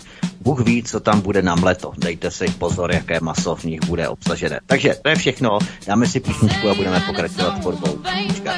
Pro tuto chvíli písnička dozněla a je tu poslední hodinka, hodinka telefonátů, čas pro vás, vážení posluchači svobodného vysílače. A protože tato hodinka už nemá celých 60 minut, tak v rychlosti připomenu telefonní číslo 721 557 022. To je telefonní číslo do studia, jen si ověřím, že i Vítek, i VK jsou u telefonu a budou připraveni odpovídat na vaše otázky. Je tomu tak? Ano, jsme připraveni u soustruhu. No, jsme tak. tady, jsme tady. To je dobře, protože máme první volající ženu, jste ve studiu, svobodný vysílač, dobrý večer, představte se nám a můžete hovořit. Eh, dobrý večer, zdravím všechny ve studiu. Eh, ráda bych se pana VK zeptala na dva dotazy. Eh, ten první je, že dost dobře nechápu snětek prince Harryho a Meghan. Jak je možné, že vlastně královna dala souhlas k takovému nerovnému, společensky nerovnému sňatku? A druhý dotaz, eh, že v různých eh, knihách se píše, že Praha a Česká republika jsou takzvaně magicky chráněny před různými negativními vlivy a jako negativní karmou. Děkuji za odpověď, přeju krásný den, nashledanou. Děkujeme. No, já děkuji za dotaz. No, co se týče Británie, to je mm, jedno, to je zase, by bylo na dlouhé povídání, ale ve chvíli, kdy je chystaný rozvrat Velké Británie a britská královna ví, že hřích, který udělal rod Windsor, Saxe, Coburg, Gotha, uh, jejich účast, aktivní účast na vyvraždění carské rodiny Romanovců je tak brutálně pokažená karma, která není zakrytá ani přejmenováním jejich rodu na jméno Windsor a je předpovězeno, že, Britská, že Velká Británie se rozpadne. Je velice pravděpodobné, že zatím bude neúspěšný Brexit, ostržení Skotska eh, po velmi komplikovaném Brexitu, to si ještě počkáme. Jistě sledujete problémy v Británii, kde hrozí další pád premiéra. Boris Johnson je v kritické situaci, můžou být předčasné volby, můžou jít k zablokování stavu, eh, nebo z tohoto stavu do, já nevím, na další rok, dva, tak dále, tak dále. Eh, v nějaké chvíli může dojít eh, k vystoupení bez dohody, zatím se nezdá, že by to vůbec bylo umožněno, ale tohle je rozvrat Británie. A královna ví protože ona také má přístup do, řekněme, astral plane, do astrální roviny skrze projektor a ona ví, co čeká Velkou Británii. Ona u toho už nechce být. Proto jí je jedno, její, její vnuk, eh, koho si vezme. Je jí to jedno. Proto princ Harry s Meghan vytvořili svazek snětek. Je to už jedno. No, to je tragédie, to je něco podobného, jako když uh, byla druhá republika, ale teda uh, třetí republika, nebo můžeme říkat protektorát samozřejmě Čechy a Morava, uh, tak tehdy lidé už také nějak jakoby nevěřili, že se dá něco jako do budoucna měnit a přímo jako pošťuchovali své dcery a syny, aby vytvořili sňatky s Němkou nebo s Němcem. To je jedna z věcí, jako, i jako eh, předkové hovořili a určitě to znáte i z vlastních rodin, z vyprávění starších lidí, svých, řekněme, teda ne otců, ale především tedy jako prarodičů, že tohle to jako tehdy opravdu probíhalo. Znamená v tom, v tom pohnutém roce nebo po roce, nebo 15. březnu 39, uh, eh, už to bylo takové beznadějné, že přímo takhle bylo uvažováno v českých rodinách. A tohle to teď postihlo i královskou rodinu. Královně už je jedno, s kým nástupní k trůnu, i když až jako druhý v pořadí po uh, princi Williamovi, uh, tak jako kdo převezme jako trůn někdy v budoucnu. Jemu to, prostě královně je to už jedno. Jo? A to je, jako, je jasné znamení toho eh, takzvaného úpadku a pádu Velké Británie. To je to prokletí rodu Windsor, o kterém jsem psal včera, včera v souvislosti s článkem o Maďarsku. Tam si to přečtěte, historie rodu Windsor, e, jejich prokletí a tak dále, a tak dále, ale tohle má přímou souvislost s koncem v podstatě britského impéria. Kompletní konec, rozpad. No a co se týče Eh, toho, toho dotazu, eh, na který jsem mezi tím samozřejmě zapomněl, Vítku. Já už, já už taky nevím, ale je to fakt dlouhé, potřebujeme další posluchače, to cejpá. Já vím, já vím ale lidé, lidé se ptají prostě na složité otázky. Já vím, že to lidem není možné prostě jako nějak vysvětlit, aby pokládali velmi jednoduché dotazy, ale neexistuje na složitou odpověď nebo na složitou otázku jednoduchá odpověď. Eh, to by potom jako nemělo ani význam tady ty interakce dělat a bylo by lepší třeba udělat nějaké, já nevím, písemné otázky, odpovědi nebo nějaký formát někde omezený, ale jako takže nebudeme toto zdržovat, pustíme do vysílání dalšího volajícího. V tuto chvíli nemáme dalšího volajícího. Připomínám telefon 721 557 022. Telefon já zatím jenom, nezvoní. Já bych jenom... Zvoní někdo, Helenko? Nebo ne, ne, zatím ne. Zvoní. Já bych jenom připomněl, možná to se dotýká Ale nejenom Harryho a Meghan. už nám zvoní. Už nám zvoní, skvěle. Ano. Už nám zvoní a já vás dám eh, hned eh, do vysílání. Svobodný vysílač, dobrý večer, můžete mluvit. Do vysílání, svobodný vysílač, dobrý večer, můžete mluvit. Dobrý večer. Musíte si stlumit rádio, protože to tam slyšíme dvakrát. Tak už, už je to lepší? Ano. E, takže já jsem Jirka z Ostravy, zdravím Vítka pana VK a mám dotaz na téma veřejnoprávní televize, které se pan VK dotkl v dnešním hovoru.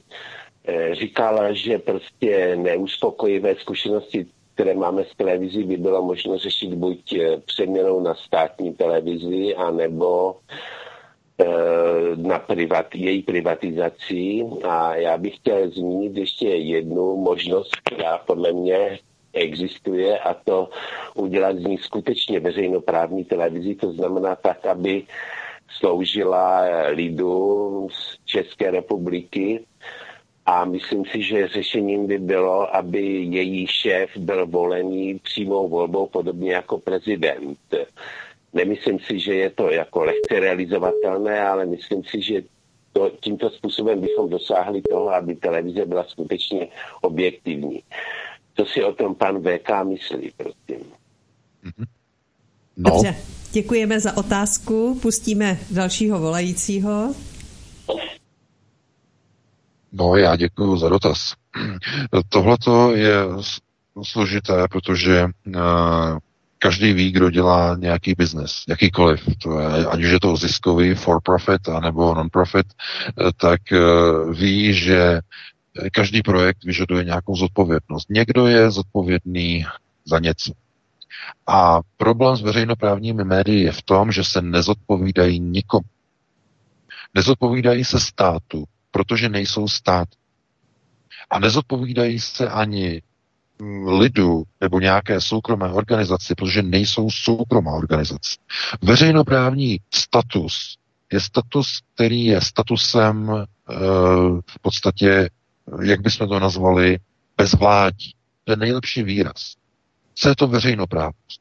Veřejnoprávnost je, když musíte platit koncesionářské poplatky ze zákona, jsou povinné, ale to vedení té televize se nikomu nezodpovídá.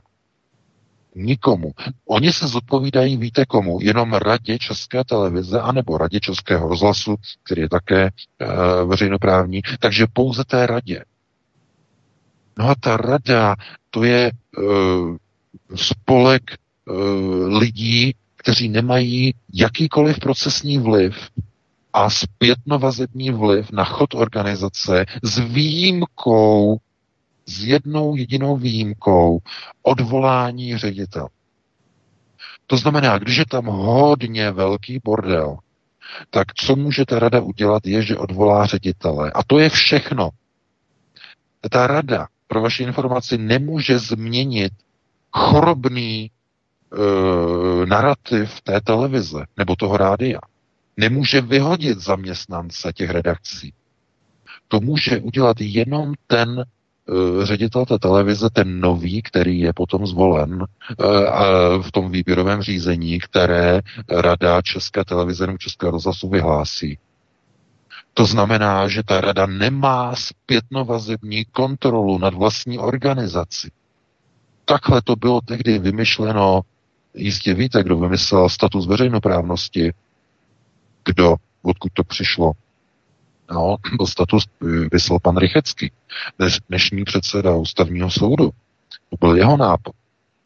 Je, on je spoluautorem ústavy a to vymyslel on, veřejnoprávní status. Máme Nebo dalšího ne, volajícího. Vymyslel, ale, no, to já vím, že máme, jenom, jenom dokončím, chci jenom říct, že uh, mít veřejnoprávní status znamená pokračovat v současném trestním stavu, že nikdo není ničemu odpovědný, protože když budete volit uh, generálního ředitele České televize nebo Českého rozhlasu přímou volbou, tak nedokážete ovlivňovat vnitřní procesy v té televizi zase jinak, než přímou volbou.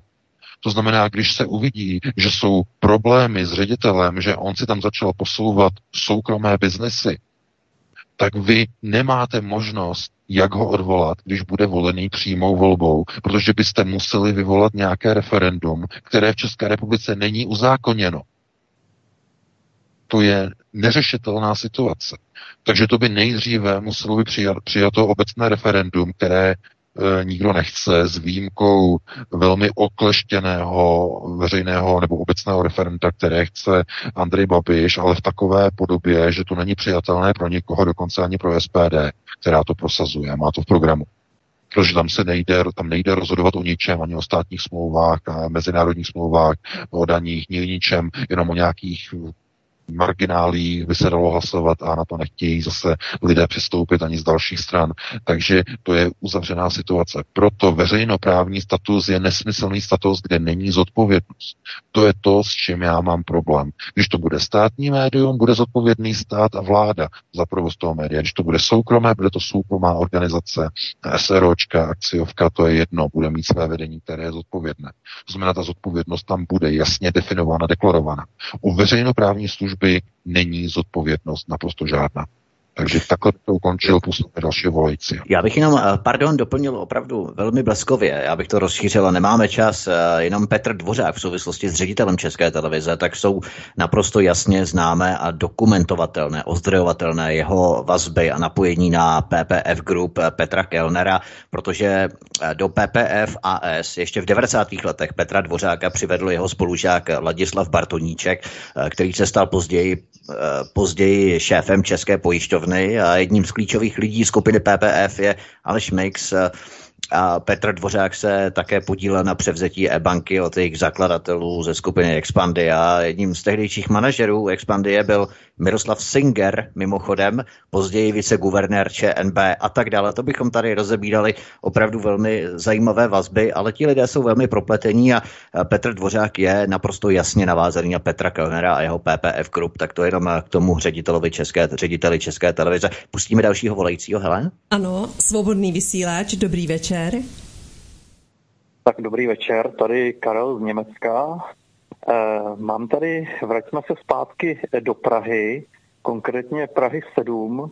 Vezmu to čistě heslovitě. Pan Čižinský, napojení na německý Landsmannschaft a samozřejmě migrační krize, protože moje známá, ona vlastně má činžák na Praze 7 a uvnitř je prostě v tom dvoře jakýsi objekt a Eh, Praha 7, konkrétně pan Čižinský se snaží nějakým způsobem extrémně dostat dovnitř, skrze v podstatě soukromý pozemek, má obšancovaný soud, soud prostě vůči majitelce rozhodnul několikrát eh, víceméně nepříznivě. A já mám dojem, že opravdu někomu dochází čas, protože oni argumentují tím, že to potřebují prostě pro školku, která tam teda pravda byla předtím, ale já si myslím, mám nějaký indicie, že by z toho měla být ubytovna pro migranty a prostě Praha 7 je úplně jakoby bezmocná, šílená a v podstatě pošlapává soukromý vlastnictví. Tak já teda, jestli by pan VK to nějak okomentoval, případně pan Vítek, jestli by se na to mohl podívat eh, v rámci nějakého jiného pořadu, protože mimochodem na Praze 7. 26.9 v Holešovické sedmě bude popovídání přímo s panem starostou od 18 hodin, tak třeba by se tam mohl zastavit a pana Čižinského trošku vyspovídat. Takže mějte se na shledanou. Děkujeme za otázku. No, já bych nejdřív jako slovo tobě, Vítku. Eh, no, já jsem právě chtěl, chtěl dát slovo tobě, protože ty k tomu máš asi co více dodat. Já samozřejmě bychom rozkrývali na Aeronetu pana Čižinského, takže vy ten článek, eh, na který lidé můžou zadat eh, klíčový výraz keyword v Aeronetu Čižinský a vyjede jim ten článek a tam, tam jsme vlastně rozkrývali napojení nejenom na sudeťáky, ale v podstatě i v rámci paní Tokačové, tuším. Já si to ještě tady zkusím vyhledat v poznámkách eh, ta jména. To je velmi důležité, protože oni připravují sociální projekt po celé České republice, právě ta skvadra Soldateska na Praze 7, eh, který má právě vybudovat takzvané sociální byty, sociální bydlení. To zní samozřejmě velmi krásně, velmi skvěle, ale potom v určitém v určité fázi tohoto projektu mohou do těch bytů právě nastěhovávat kremigranty, pokud pro ně nebudou mít dostatečné kapacity na jejich ubytování. Eh, VK, co k tomu máš ty, k tomuto tématu? No právě, že bylo třeba, aby byly podány nebo doručeny nějak, nám do redakce nějaké podkladové materiály, protože tady s tou kauzou nejsem seznámem, nevím o, o tom, je to novinka, takže se k tomu nemůžu moc vyjadřovat. Chápete? To bych se vyjadřoval k něčemu, o čem netuším, co, čeho, čeho se to týká.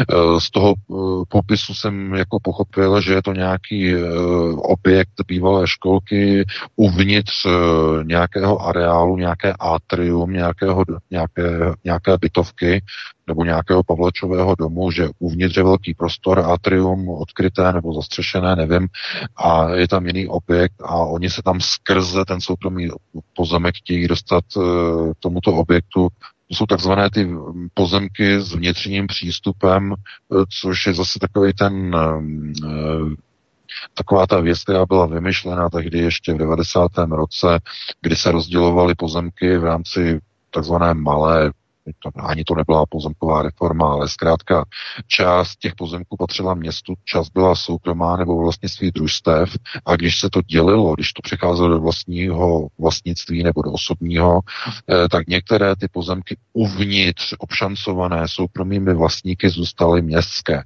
No a nebyl tam vyřešený přístup. No a to je zřejmě asi tady ten příklad, že teď se tam chtějí dostat přes soukromý pozemek z města, lidi a tak dále a tak dále. Tohle to je spíš problém zase jako řekněme v občanskoprávní rovině a naprosto si nedělejte iluze, vždycky ty soudy budou, budou spíš vycházet vstříc městu a obci než soukromým majitelům. To je takový kolorit v České republice, ale jak říkám, tomu bych potřeboval více podkladů. Máme dalšího posluchače, který se dovolal. Svobodný vysílač, hezký večer, můžete mluvit. Dobrý večer, tady je Dan Skladná. Eh, já zdravím všechny eh, do studia a chtěl bych se zeptat eh, pana VK na věc, která se týká Pražské židovské obce. Já už vás poslouchám nějaký pátek a vůbec si nepamatuju a nevzpomínám, že byste vlastně někdy mluvil o pražské židovské obci a to z hlediska, jestli vlastně je na straně globalistů nebo nebo židů s malým Ž a jestli teda jede podle Tóry nebo Talmudu. Děkuji, budu poslouchat. Děkujeme také. Já děkuji za dotaz, to je jednoduchá odpověď. Federace židovských obcí to jsou eh, federace eh, židů, eh, řekněme etnických židů, to znamená pod světovými kongresy, jsou to hlavní základní stavební jednotky světových kongresů židovských, to jsou chasické spolky, takže to jsou židé, jo, s velkým že jenom pro vaši informaci, to eh, pokud jde o takzvané světové eh, židy, to znamená eh, světové sionisty, tak pozor, tady zase ano, oni můžou být židé. I světoví sionisté můžou mít etnický původ, ale světový sionismus je odvozený od víry, nikoliv od pokryvního původu. Jo? To znamená, říká se etničtí židé a neetničtí židé. Etnický žid je ten, který je pokrevně, geneticky má eh, původ pokrevní po matce, to znamená čistý původ. Půlčíkovský původ je po otci, nikoli po matce. To znamená, to je ten proces, uh, jako mají 100%, mají 50% a tak dále. Ale sionisté, nebo řekněme sionismus, se odvíjí od Talmudu, víry v Talmud a zasvěcení. A to zasvěcení v případě sionistů je zasvěcení pod eh, takzvanou svatavou, to znamená pod zástěru. Oni nemají pod čepcem, oni ani nemohou, ale mají pod zástěru, znamená zednářské spolky, rotariánské spolky, Bnai jejich nejvyšší vlastně v podstatě řídící, zastřešující organizace, do které přijímají nežidy.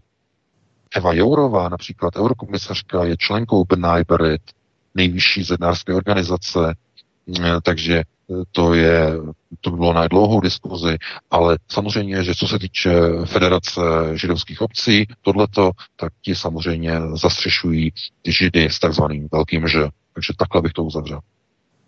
Máme dalšího volajícího. Svobodný vysílač, dobrý večer.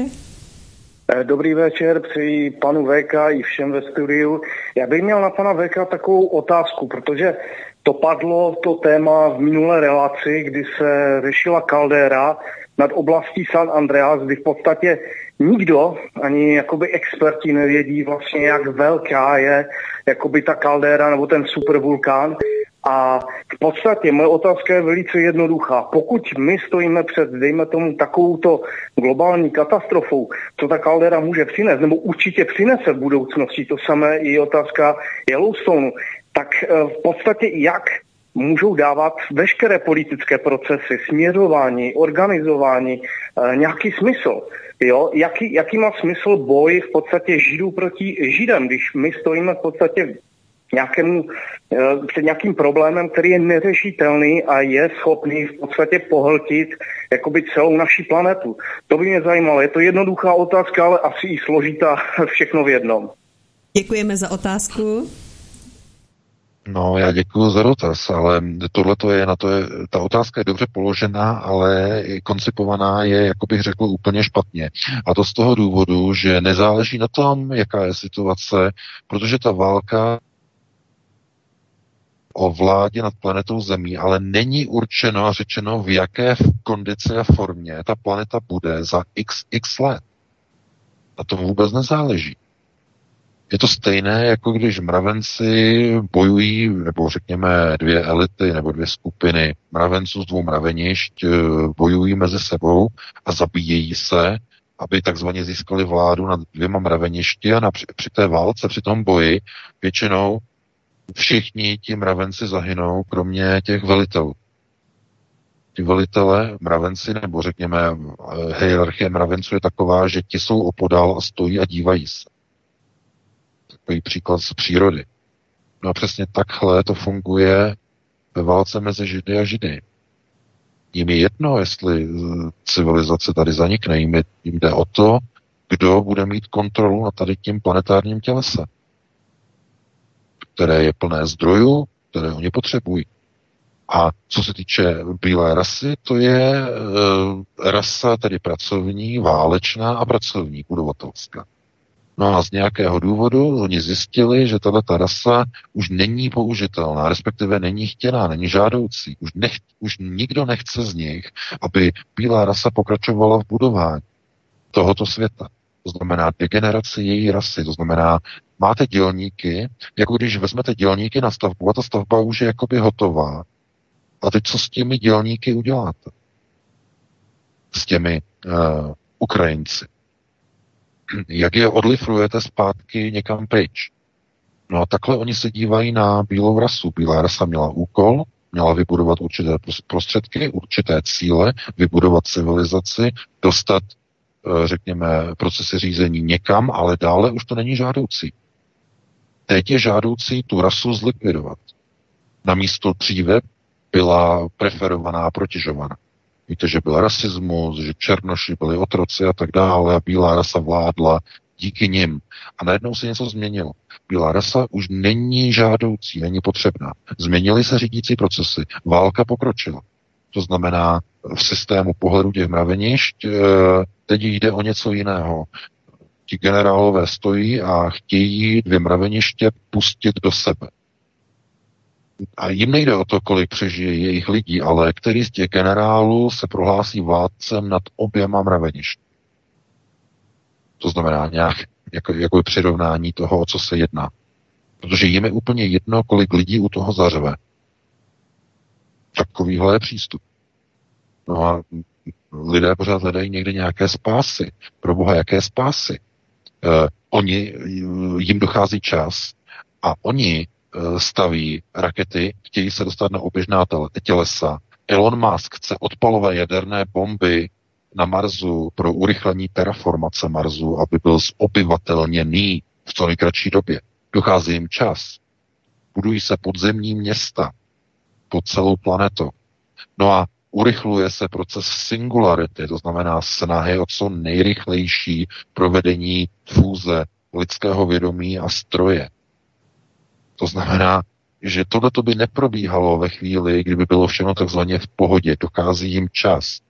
No a e, právě kapitola 28 ukazuje, že exodus se nebude týkat všech obyvatel této planety. Jenom některé části. Část obyvatel zůstane na neobyvatelné planetě a ti lidé nebudou mít co jí. Začnou požírat sami sebe. Vize z kapitoly 28, popsaná i ve filmu Soylent Green. A já jsem jenom překvapen a zděšen, že teď najednou se objevuje profesor ze Švédska, který o tom hovoří jako už o reálné věci. To jsem nečekal, to jsem si myslel, že to je, toho se nedožiju, to bude někdy možná za 100, 200, 300 let a, a ono to je už teď. Takže ano, dochází čas. Z nějakého důvodu se procesy urychlují tak rychle, jak je to jen možné. Takže takhle bych to uzavřel a dali bychom prostor dalšímu vojci. Ano, telefon do studia zvoní téměř nepřetržitě, proto tedy další posluchač, svobodný vysílač. Dobrý večer. Dobrý večer, Iveta. Prosím vás pekne, spomínali ste, že Židia sú vyvoleným národom. Mňa by zaujímalo, možno si to už niekedy povedali, nezachytila som, podľa koho, podľa čoho, kde je zdroj týchto informácií, že Židia sú tým vyvoleným národom. Ďakujem veľmi pekne a budem počúvať. Všetko dobré želám. Děkujeme. No, děkuji. Já děkuji za dotaz. No, jaký je zdroj? Tím zdrojem máte především samozřejmě Talmud, to znamená e, výroky nebo sebrané spisy e, židovských rabínů, ale máte na to i odkazy e, v tom zdroji největší. No, to je zdroj té Bible, sebrané spisy po takzvaných no, svatý. Protože to je židovská kniha ta popisuje o židovských procesech. A ta vyvolenost, eh, to není to, že to je jenom tak někde napsané a někdo řekl, někdo přišel, někdo mocný a řekl tak a vy budete vyvoleným národem. To je totiž otázka pokrevního statusu. Víte, že v historii veškerou moc držela šlechta, nebo vyvolení, nebo řekněme takzvaně, kteří se narodili se zlatou lžičkou v ústech té pokrevní linie vůdců.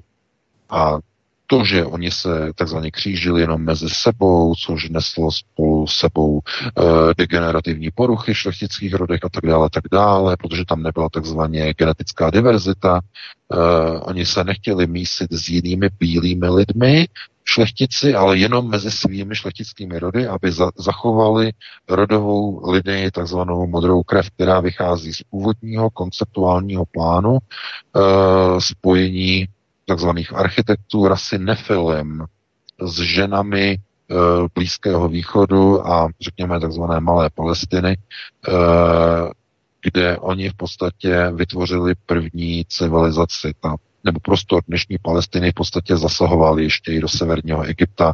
E, to teď nepřisuzujte k hranicím dnešního státu Izrael ani tzv. Palestiny, to je jenom pro přirovnání, e, kde ten prostor se nacházel, kde se nacházela první osídlení.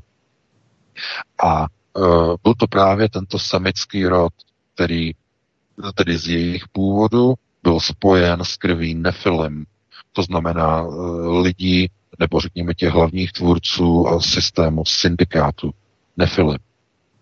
A od toho je určena její hlavní vedoucí úloha, protože oni jsou navýšení a povýšení nad všemi lidskými, v uvozovkách oni říkají, za ostalými ostatními rasami na celém světě. Proto židé nemají problém s rasismem. Proto jste možná viděli to video s těma dvěma rabíny, z Izraele, z té vojenské akademie. Oni tam říkají, že Adolf Hitler měl pravdu, akorát stál na e, špatné straně v dějinách a ve válce. Ale to, že prosazoval rasismus, je v pořádku podle těch rabínů. To je to video, měli jsme tam článek. To znamená, oni nemají problém s rasismem. Oni přímo na tom postavili svoji existenci, svoji vyvolenost svého národa. Jejich vědci objevili tajemství atomu, tajemství jádra, Oppenheimer. Uh, oni, mají taj, oni objevili tajemství ekonomiky, tajemství peněz, bankovnictví, systém dluhu. To znamená, na tom funguje celá dnešní světová ekonomika. To je jejich výmysl. To znamená, oni disponují technologickou mocí. A ta technologická moc eh, je možná jenom kvůli tomu, že vybírá ze společnosti ty schopné technologie, kteří takzvaně rozvíjejí její, jejich dominanci na celém světě a vytvářejí různé kluby. To jsou ty zednářské kluby, který je zastřešený Benai Berit, to znamená snaha technologického řízení světa. Já jsem o tom několikrát hovořil, že židé nemají žádné e, příliš známé umělce a malíře a hudebníky a tak dále, tak dále, protože jejich schopnosti nejsou, řekněme, v tom uh, uměleckém, rozvinutém světě jako mozku a tak dále, kde v podstatě máte empatickou část a máte kreativní myšlení, které jim jako chybí, ale to technologické pojetí a koncepce v tom jsou nedostižní a využívají to k řízení světa. No, eh, samozřejmě, že bychom mohli jít do problému Tóry a Talmudu, tórické pojetí řízení světa, talmudické pojetí světa, na to nemáme teď čas, to už jsem o tom psal články, takže jenom takhle zkráceně bych to zhodnotil, schrnul a pustili bychom eh, do vysílání dalšího volající. Ano, svobodný vysílač, dobrý večer. Dobrý večer posluchačům a dobrý večer vám ve studiu. Tady je David Altman. Já bych se vrátit ještě zpátky té české televizi. Tam byl jakýsi problém v tom, že česká televize nám neposkytuje až tak kvalitní prostě produkt, který všichni platíme. A myslím si, že máme ještě třetí možnost a to je občanská neposlušnost. Když se nám něco nelíbí, co platíme, tak to platit nemusíme. Kdyby nás bylo víc pohromadě, těm všem, kterým se to nelíbilo, tak už by Česká televize musela vyloženě jednat, protože ty miliony by chyběly. Děkujeme. Děkujeme za otázku. Necháme reagovat VK. No, já děkuji za dotaz. No samozřejmě to by byla jedna z možností, ale k tomu by se muselo odhodlat opravdu velké množství lidí, v řádech stovek tisíc, aby e, to mělo nějaký účinek a aby to dokonce nevytvořilo takzvanou zpětnou odvetu, protože jistě víte, že kdyby těch lidí bylo jenom pár tisíc, tak co by se stalo? Česká televize by se obrátila na exekutorský úřad. Uvalila by na vás exekuci, že neplatíte koncesionářské poplatky a že vaše nějaké protesty s nekvalitním vysíláním by byly naprosto irrelevantní. To znamená, že aby to e, mělo nějaký efekt, tak by těch lidí museli být stovky tisíc stovky tisíc, stovky tisíc, stovky tisíc. A to už by potom se někdo musel chytnout za nos. To už by se ukázalo, aha, hm, my nemáme peníze na provoz. Aha, je problém. A už by se tím museli zabývat i politici. Ale dokud lidé platí, a platí, řekněme, skoro všichni, tak není důvod eh, něco měnit. Chápete? Takže ano, já s tím souhlasím, že takhle to, tohle to by třeba bylo jedno z řešení, ale mám velké pochybnosti o tom, kolik lidí by se takové akce zúčastnilo. Vzhledem k oné knedlíkové pohodě se obávám, že by to bylo pár tisíc lidí a to by, tím by to bylo všechno, tím by to skončilo. Mohu tedy dát eh, dalšího volajícího s další otázkou? Ano, určitě. Svobodný vysílač, dobrý večer. Já jsem se chtěl zeptat, co se vlastně v téhle fázi dá dělat. Pro národní skupina je malá, ty, co si myslí, že jsou to pravý vlastenecký jádro, tak chodí demonstrovat na Letnou nebo Václavák a vlastně za slepení bojují na nesprávné straně. Takže moje otázka zní, jak tyto lidi přivést k alternativě. Je vůbec nějaká možnost? Snažil jsem se několikrát říct někomu takovému, ať si někdy přečte Ironet, tak uh, mi řekne, že to je pro ruský dezinformační server. A odkud to asi má, no, no přece z televize nebo z mainstreamu, takže uh, který má tyhle své diváky dokonale podchycený. No. Takže moje otázka zní, jak, jak přivést lidi k alternativě, jestli je vůbec nějaká možnost. Děkujeme. Děkujeme. Já děkuji za dotaz. No to je právě to, o čem já hovořím dlouhou dobu. Eh, lidé chtějí rychlá řešení a chtějí aplikovat, eh, řekněme, poznatky z alternativy na lidi, kteří jsou okolo nich. Eh, teď já to řeknu takhle jako natvrdo, ale abyste mohli někoho, řekněme, takzvaně oslovit, tak nejdřív, ten člověk se musí otevřít. Musí být přístupný k vašim názorům, vašim argumentacím. Dokud má kolem sebe bariéru a je takzvaně chráněný e, nějakým štítem vlastních vytvořených předsudků a vlastních vytvořených, eh, řekněme, představ o alternativě a o pronárodním ukotvení a tak dále, tak je úplně zbytečné takovému člověku cokoliv říkat. Ten člověk musí především být připravený vnímat informace a mluvit o nich a diskutovat o nich a být ochotný přijímat nové informace. No a tohle se netýká bohužel většiny dnešních lidí, kteří vyšli z dnešního procesu a systému českého školství. To jsou jenom rebelové, někteří, kteří už uh, mají jakoby z domova uh, naučeno, že nemají věřit tomu, co se učí ve škole, ale mají mít vlastní názor. Tak takoví lidé Eh, se dostávají na alternativu a stávají se, řekněme, lidmi, kteří čerpají informace právě z alternativy, protože nevěří tomu, co se dozvídají na české televize a televize a na pakolových médiích a tak dále a tak dále. To znamená, eh, přivádění posluchačů eh, k alternativě je proces o něch 22, 25 nebo 30% lidí, kterým, kterým to dojde automaticky z toho, jak sledují mainstream a přestávají mu věřit. To je největší skupina lidí, která proudí na alternativu. Dojde jim to takzvaně samo. Ten proces trvá nějakou dobu.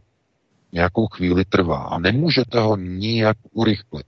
Lidé na to musí přijít sami.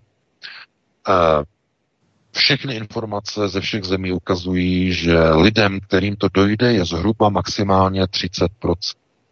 Všude, to je zajímavé. Je to v České republice, na Slovensku, tady v Německu, eh, ve Spojených státech. Všude ty průzkumy ukazují to číslo okolo 30%. Třetina populace není manipulovatelná. Třetina. Eh, v takzvaném gene pool, nebo v bazénu genů, nebo v genovém bazénu, jak říkají eh, biologové. To znamená, třetina lidí se nenechá manipulovat a když vidí z mainstreamových médií něco, co opravdu už tomu nemůžou věřit, tak tomu přestanou věřit, přestanou to poslouchat a jdou hledat alternativu. Ale navíc to nestačí. 60%, 65% lidí zkrátka se takzvaně neprobudí, neprobere se. To znamená, nikdy nepůjdou na alternativu. I kdybyste se na hlavu postavili, nepůjdou. To znamená, že jediná cesta je, jak se dostat k vyšším procentům, je práce na první prioritě, výchova nového člověka takovým způsobem, aby ten nový člověk nebyl uh, takzvaným Evropanem, aby se necítil kosmopolitou, ale aby se cítil národovcem a vlastence. A to je práce vnitřního kruhu v tradiční rodině, doma, rodiče. Proto ten kruh vnitřní kruh je ten hlavní, který na dlouhodobém horizontu 20 let, 25 let, to znamená jedné generaci, dokáže vytvořit a vychovat takového člověka, který když půjde k volbám poprvé, tak bude volit pro národně. Jiná cesta není, nebyla a nebude. Tohle je nejtěžší vysvětlovat lidem, že dnešní situace nemá jednoduchá a zkratkovitá řešení. Je to boj na dlouhodobé, eh, na takzvaném dlouhodobém systému a dlouhodobé oseřízení minimálně jedné generace. Takže takhle bych to ukončil a dal bych prostor dalšímu volající. Svobodný vysíláč, dobrý večer, jste ve vysílání. Ano, dobrý večer, eh, počujete ma? Eh, pri telefóne o to Začko už nie z Velsu, ale z České republiky sme sa presťahovali z Veľkej Británie, moje manželke do Českej republiky. Takto, pán VK, veď čo sa týka nášho, nášho napríklad Jozefa Flaviusa, Hej, alebo tak prosím, jakou máte otázku pro pana VK? Ano, řekněte zkrátit, nám otázku, děkujeme. protože máme jen 10 minut a chtěli no, bychom ještě sa, další. Čo sa, týka, čo, sa týka, čo sa týka kresťanstva, ak by som mohl. Aby se vyjádřil... Ne, co se týká, položte otázku, prosím. Ja nebudem vravieť len o babylonskom Talmude Sanhedrin 43a, ktorý vznikol až v 4. storočí po Kristovi. Hej. A nebudem vravieť o tom, že kto ho e, vlastne vybudoval a to množstvo kníh Sanhedrinu, e, ktoré trvali okolo 6 až 7 storočí, aby sa v rámci Talmudu e, úplne uskutočnilo. E, pozrite sa, vy ste Češi, Hej. Ja som Slovák a tá protireformácia, ktorá bola na Slovensku v rámci prešovských jatiek, koncom 17. storočia. Naše pravidla. Zkuste dodržovat naše pravidla a položit otázku, krátkou otázku panu VK. Děkujeme. Uh, otázka pa, pre pána VK. Likvidácia, uh, likvidácia uh, protestantizmu cez uh, rímskou katolickú církev a jezuitov od roku 1540. Děkujeme vám za otázku. Je to otázka... No. E, to, je, to by bylo na strašně dlouhé téma pro reformace protestantství a e, odklon, řekněme, těch zemí Beneluxu od e, čtyři, konec konců 30 letá válka byla hlavně o e, tomto sporu mezi e, katolíky a protestanty, ale e, já, si, já se přiznám za první, že jsem jako úplně neporozuměl, co by mělo být otázkou. Pochopil jsem tam věci Talmudu, mm, jejich nějaké časové úseky, časovou úsečnost. Pozor, tady prosím vás, nemluvíme o tom, že by židé dostali svoji víru, nebo svoji moc z Talmudu. Pozor, Talmud je příručka, která poměrně vznikla až pozdě. To, to se to, to jako neberte jako nějakou eh, asi nepochopení těch procesů. Eh, stáří židů je tajené i před samotnými židy. Informace o stáří židů se odhalují jenom členům zednářských loží na 33. stupni. Nikomu jinému jejich stáří, uh, oni vědí, kdy vznikla civilizace nebo jejich civilizace uh, na této planetě. Uh, oni vycházejí z Nefilim, uh, z, uh, řekněme z doby a z věku 45 tisíc let před naším letopočtem.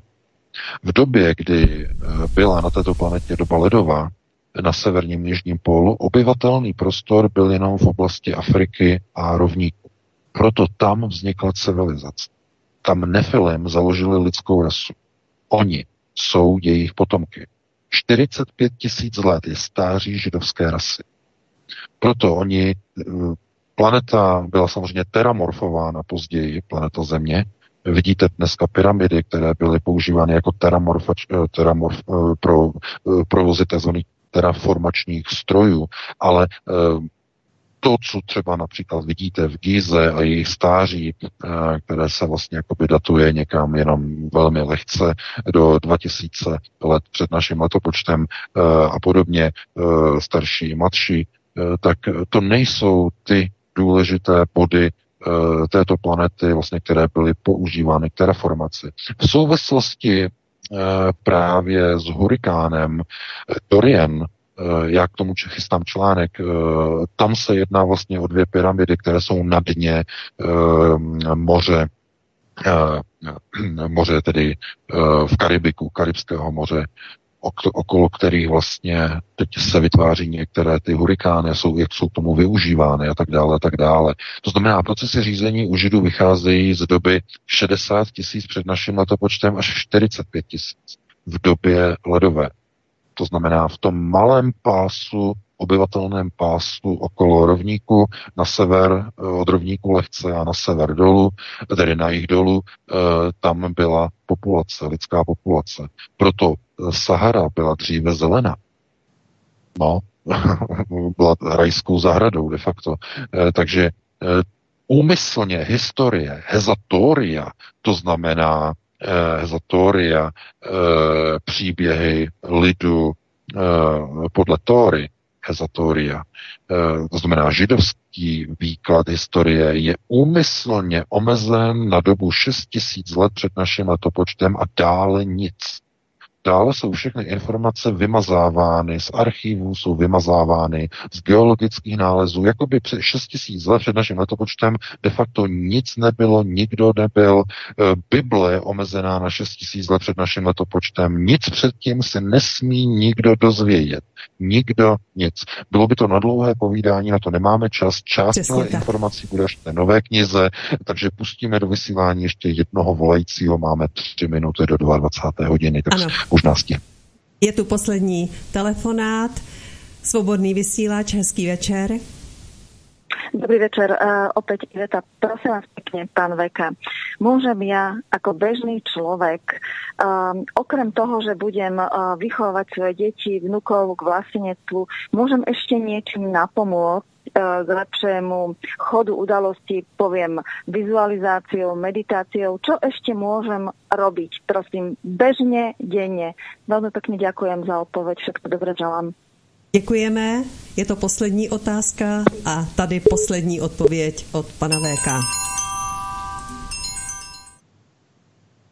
No, e, takže zazvonil zvoneček a tak dále. Ale já bych odpověděl na tady to, co ještě dalšího se dá dělat. E, já říkám, e, nejdůležitější je, abyste mluvili se svými dětmi o tom, co se učí ve škole. To je to, co ještě dál můžete udělat a to hlavní, co byste měli dělat. Protože každý den to nebude trvat, nebo nemusí to zabrat ani hodinu, ani deset minut, ale jenom minutku, jenom se zeptat, co bylo ve škole. A ne jako to, že to dítě odbyde uh, nic, jo, nic nebylo, co novýho. Ne, ne, ne, nic. Uh, podívejte se na hodiny, které měli. Na hodiny. Na rozvrh hodin. Podívejte se na rozvrh hodin. Oni tam mají, já nevím, matematika, když paní ze Slovenska slovenský jazyk, tohleto, nějaká literatura, já nevím, fyzika, a tak dále, tak dále. No a když tam vidíte, já nevím, přírodopis, nebo tam vidíte občanskou nauku, nebo tady to, tak se zeptejte těch dětí, a co jste brali během té občanské nauky, a co jste brali v tom přírodopisu, učili jste se o těch černoších a tak dále a tak dále, a co jste tam probírali. A nebo, eh, co bylo zvláštního dnes ve škole? Měli jste nějakou odpadlou hodinu? Měli jste tam místo, já nevím, místo tělocviku nějaké povídání s nějakou paní z neziskovky? A o čem vám vyprávěla? Tohleto rodiče neví, musí neustále hlídat svoje děti, co se dělo ve škole. Tohleto rodiče nedělají. To znamená, co ještě můžete udělat, je, že budete hlídat svoje děti, co dělají ve škole. Začal školní rok, jak v České republice na Slovensku. Eh, nejlepší příklad nebo případ je začít hlídat své děti, dokud je čas. Protože oni budou působit na přeprogramovávání vašich dětí. To znamená, aby vám vyrobili z vašich dětí multikulturalisty, eh, Sorošovce, globalisty a kosmopolity. Aby se necítili jako Slováci, ale jako Evropané jako ne Češi, ale jako kosmopolitní globalisté. To je to hlavní, co ještě kromě toho, že lidé chodí volbám a volí pro alternativně, tak to je ještě to, co lidé mohou skutečně udělat. Takže já bych byl za tady to velice rád. Tímto vlastně končíme dnešní povídání. E, máme 22 hodin. Já bych se rozloučil s tebou, Vítku, i e, s Helenkou bych se rozloučil se všemi posluchači, e, se všemi čtenáři Aeronetu. No a uslyšíme se opět za týden, pokud možno už tedy přesně o 19. nebo po 19. hodině. Opět probereme aktuální témata za uplynulý týden. Já vám pro tuto chvíli tedy přeji krásnou dobrou noc. Já bych jenom doplnil takový tip pro rodiče. Minimálně jednou, dvakrát týdně, pokud budete moci, naučte vaše děti, jak chutná pořádná gretina, flákota nějakého masa, ať se jedná vepřový nebo hovězí steak. Jeste maso, protože konzumace masa, absence masa se stává politikum a maso je součást lidské stravy proto, abychom byli silní a abychom opravdu chránili tu naší rasu. Vys, ony průzkumy, které, o kterých jsme se tady bavili, co se stává při absenci konzumace masa. Takže to je jenom takový uh, humorní typ trošku. Takže já taky děkuju moc uh, tobě, Helenko, za uh, profesionální, skvělý a řekněme Děkuji. excelentní zabezpečení, logistiku, všechno prostě za vysílání, tobě VK za informace, milí posluchači vám za přízeň, že nás podporujete, že nám fandíte, že si také přidáváte odběry kanálu Svobodného vysílače, že nás posíláte i vašim kamarádům, přátelům, známým na sociálních sítích nebo na e-mailech. Prosím, učiňte tak co nejvíce, protože je potřeba nás šířit. My nemáme za sebou sponzory, kteří to dělají na nás v rámci reklam. Takže to je všechno ode mě. Zdraví a svítek, zdravím vás všechny a těšíme se příští pátek opět naslyšenou. a na večer. závěr už jen já. Takové byly páteční hovory u Klábosnice. Také děkuji oběma, jak VK, tak Vítkovi a někdy příště naslyšenou.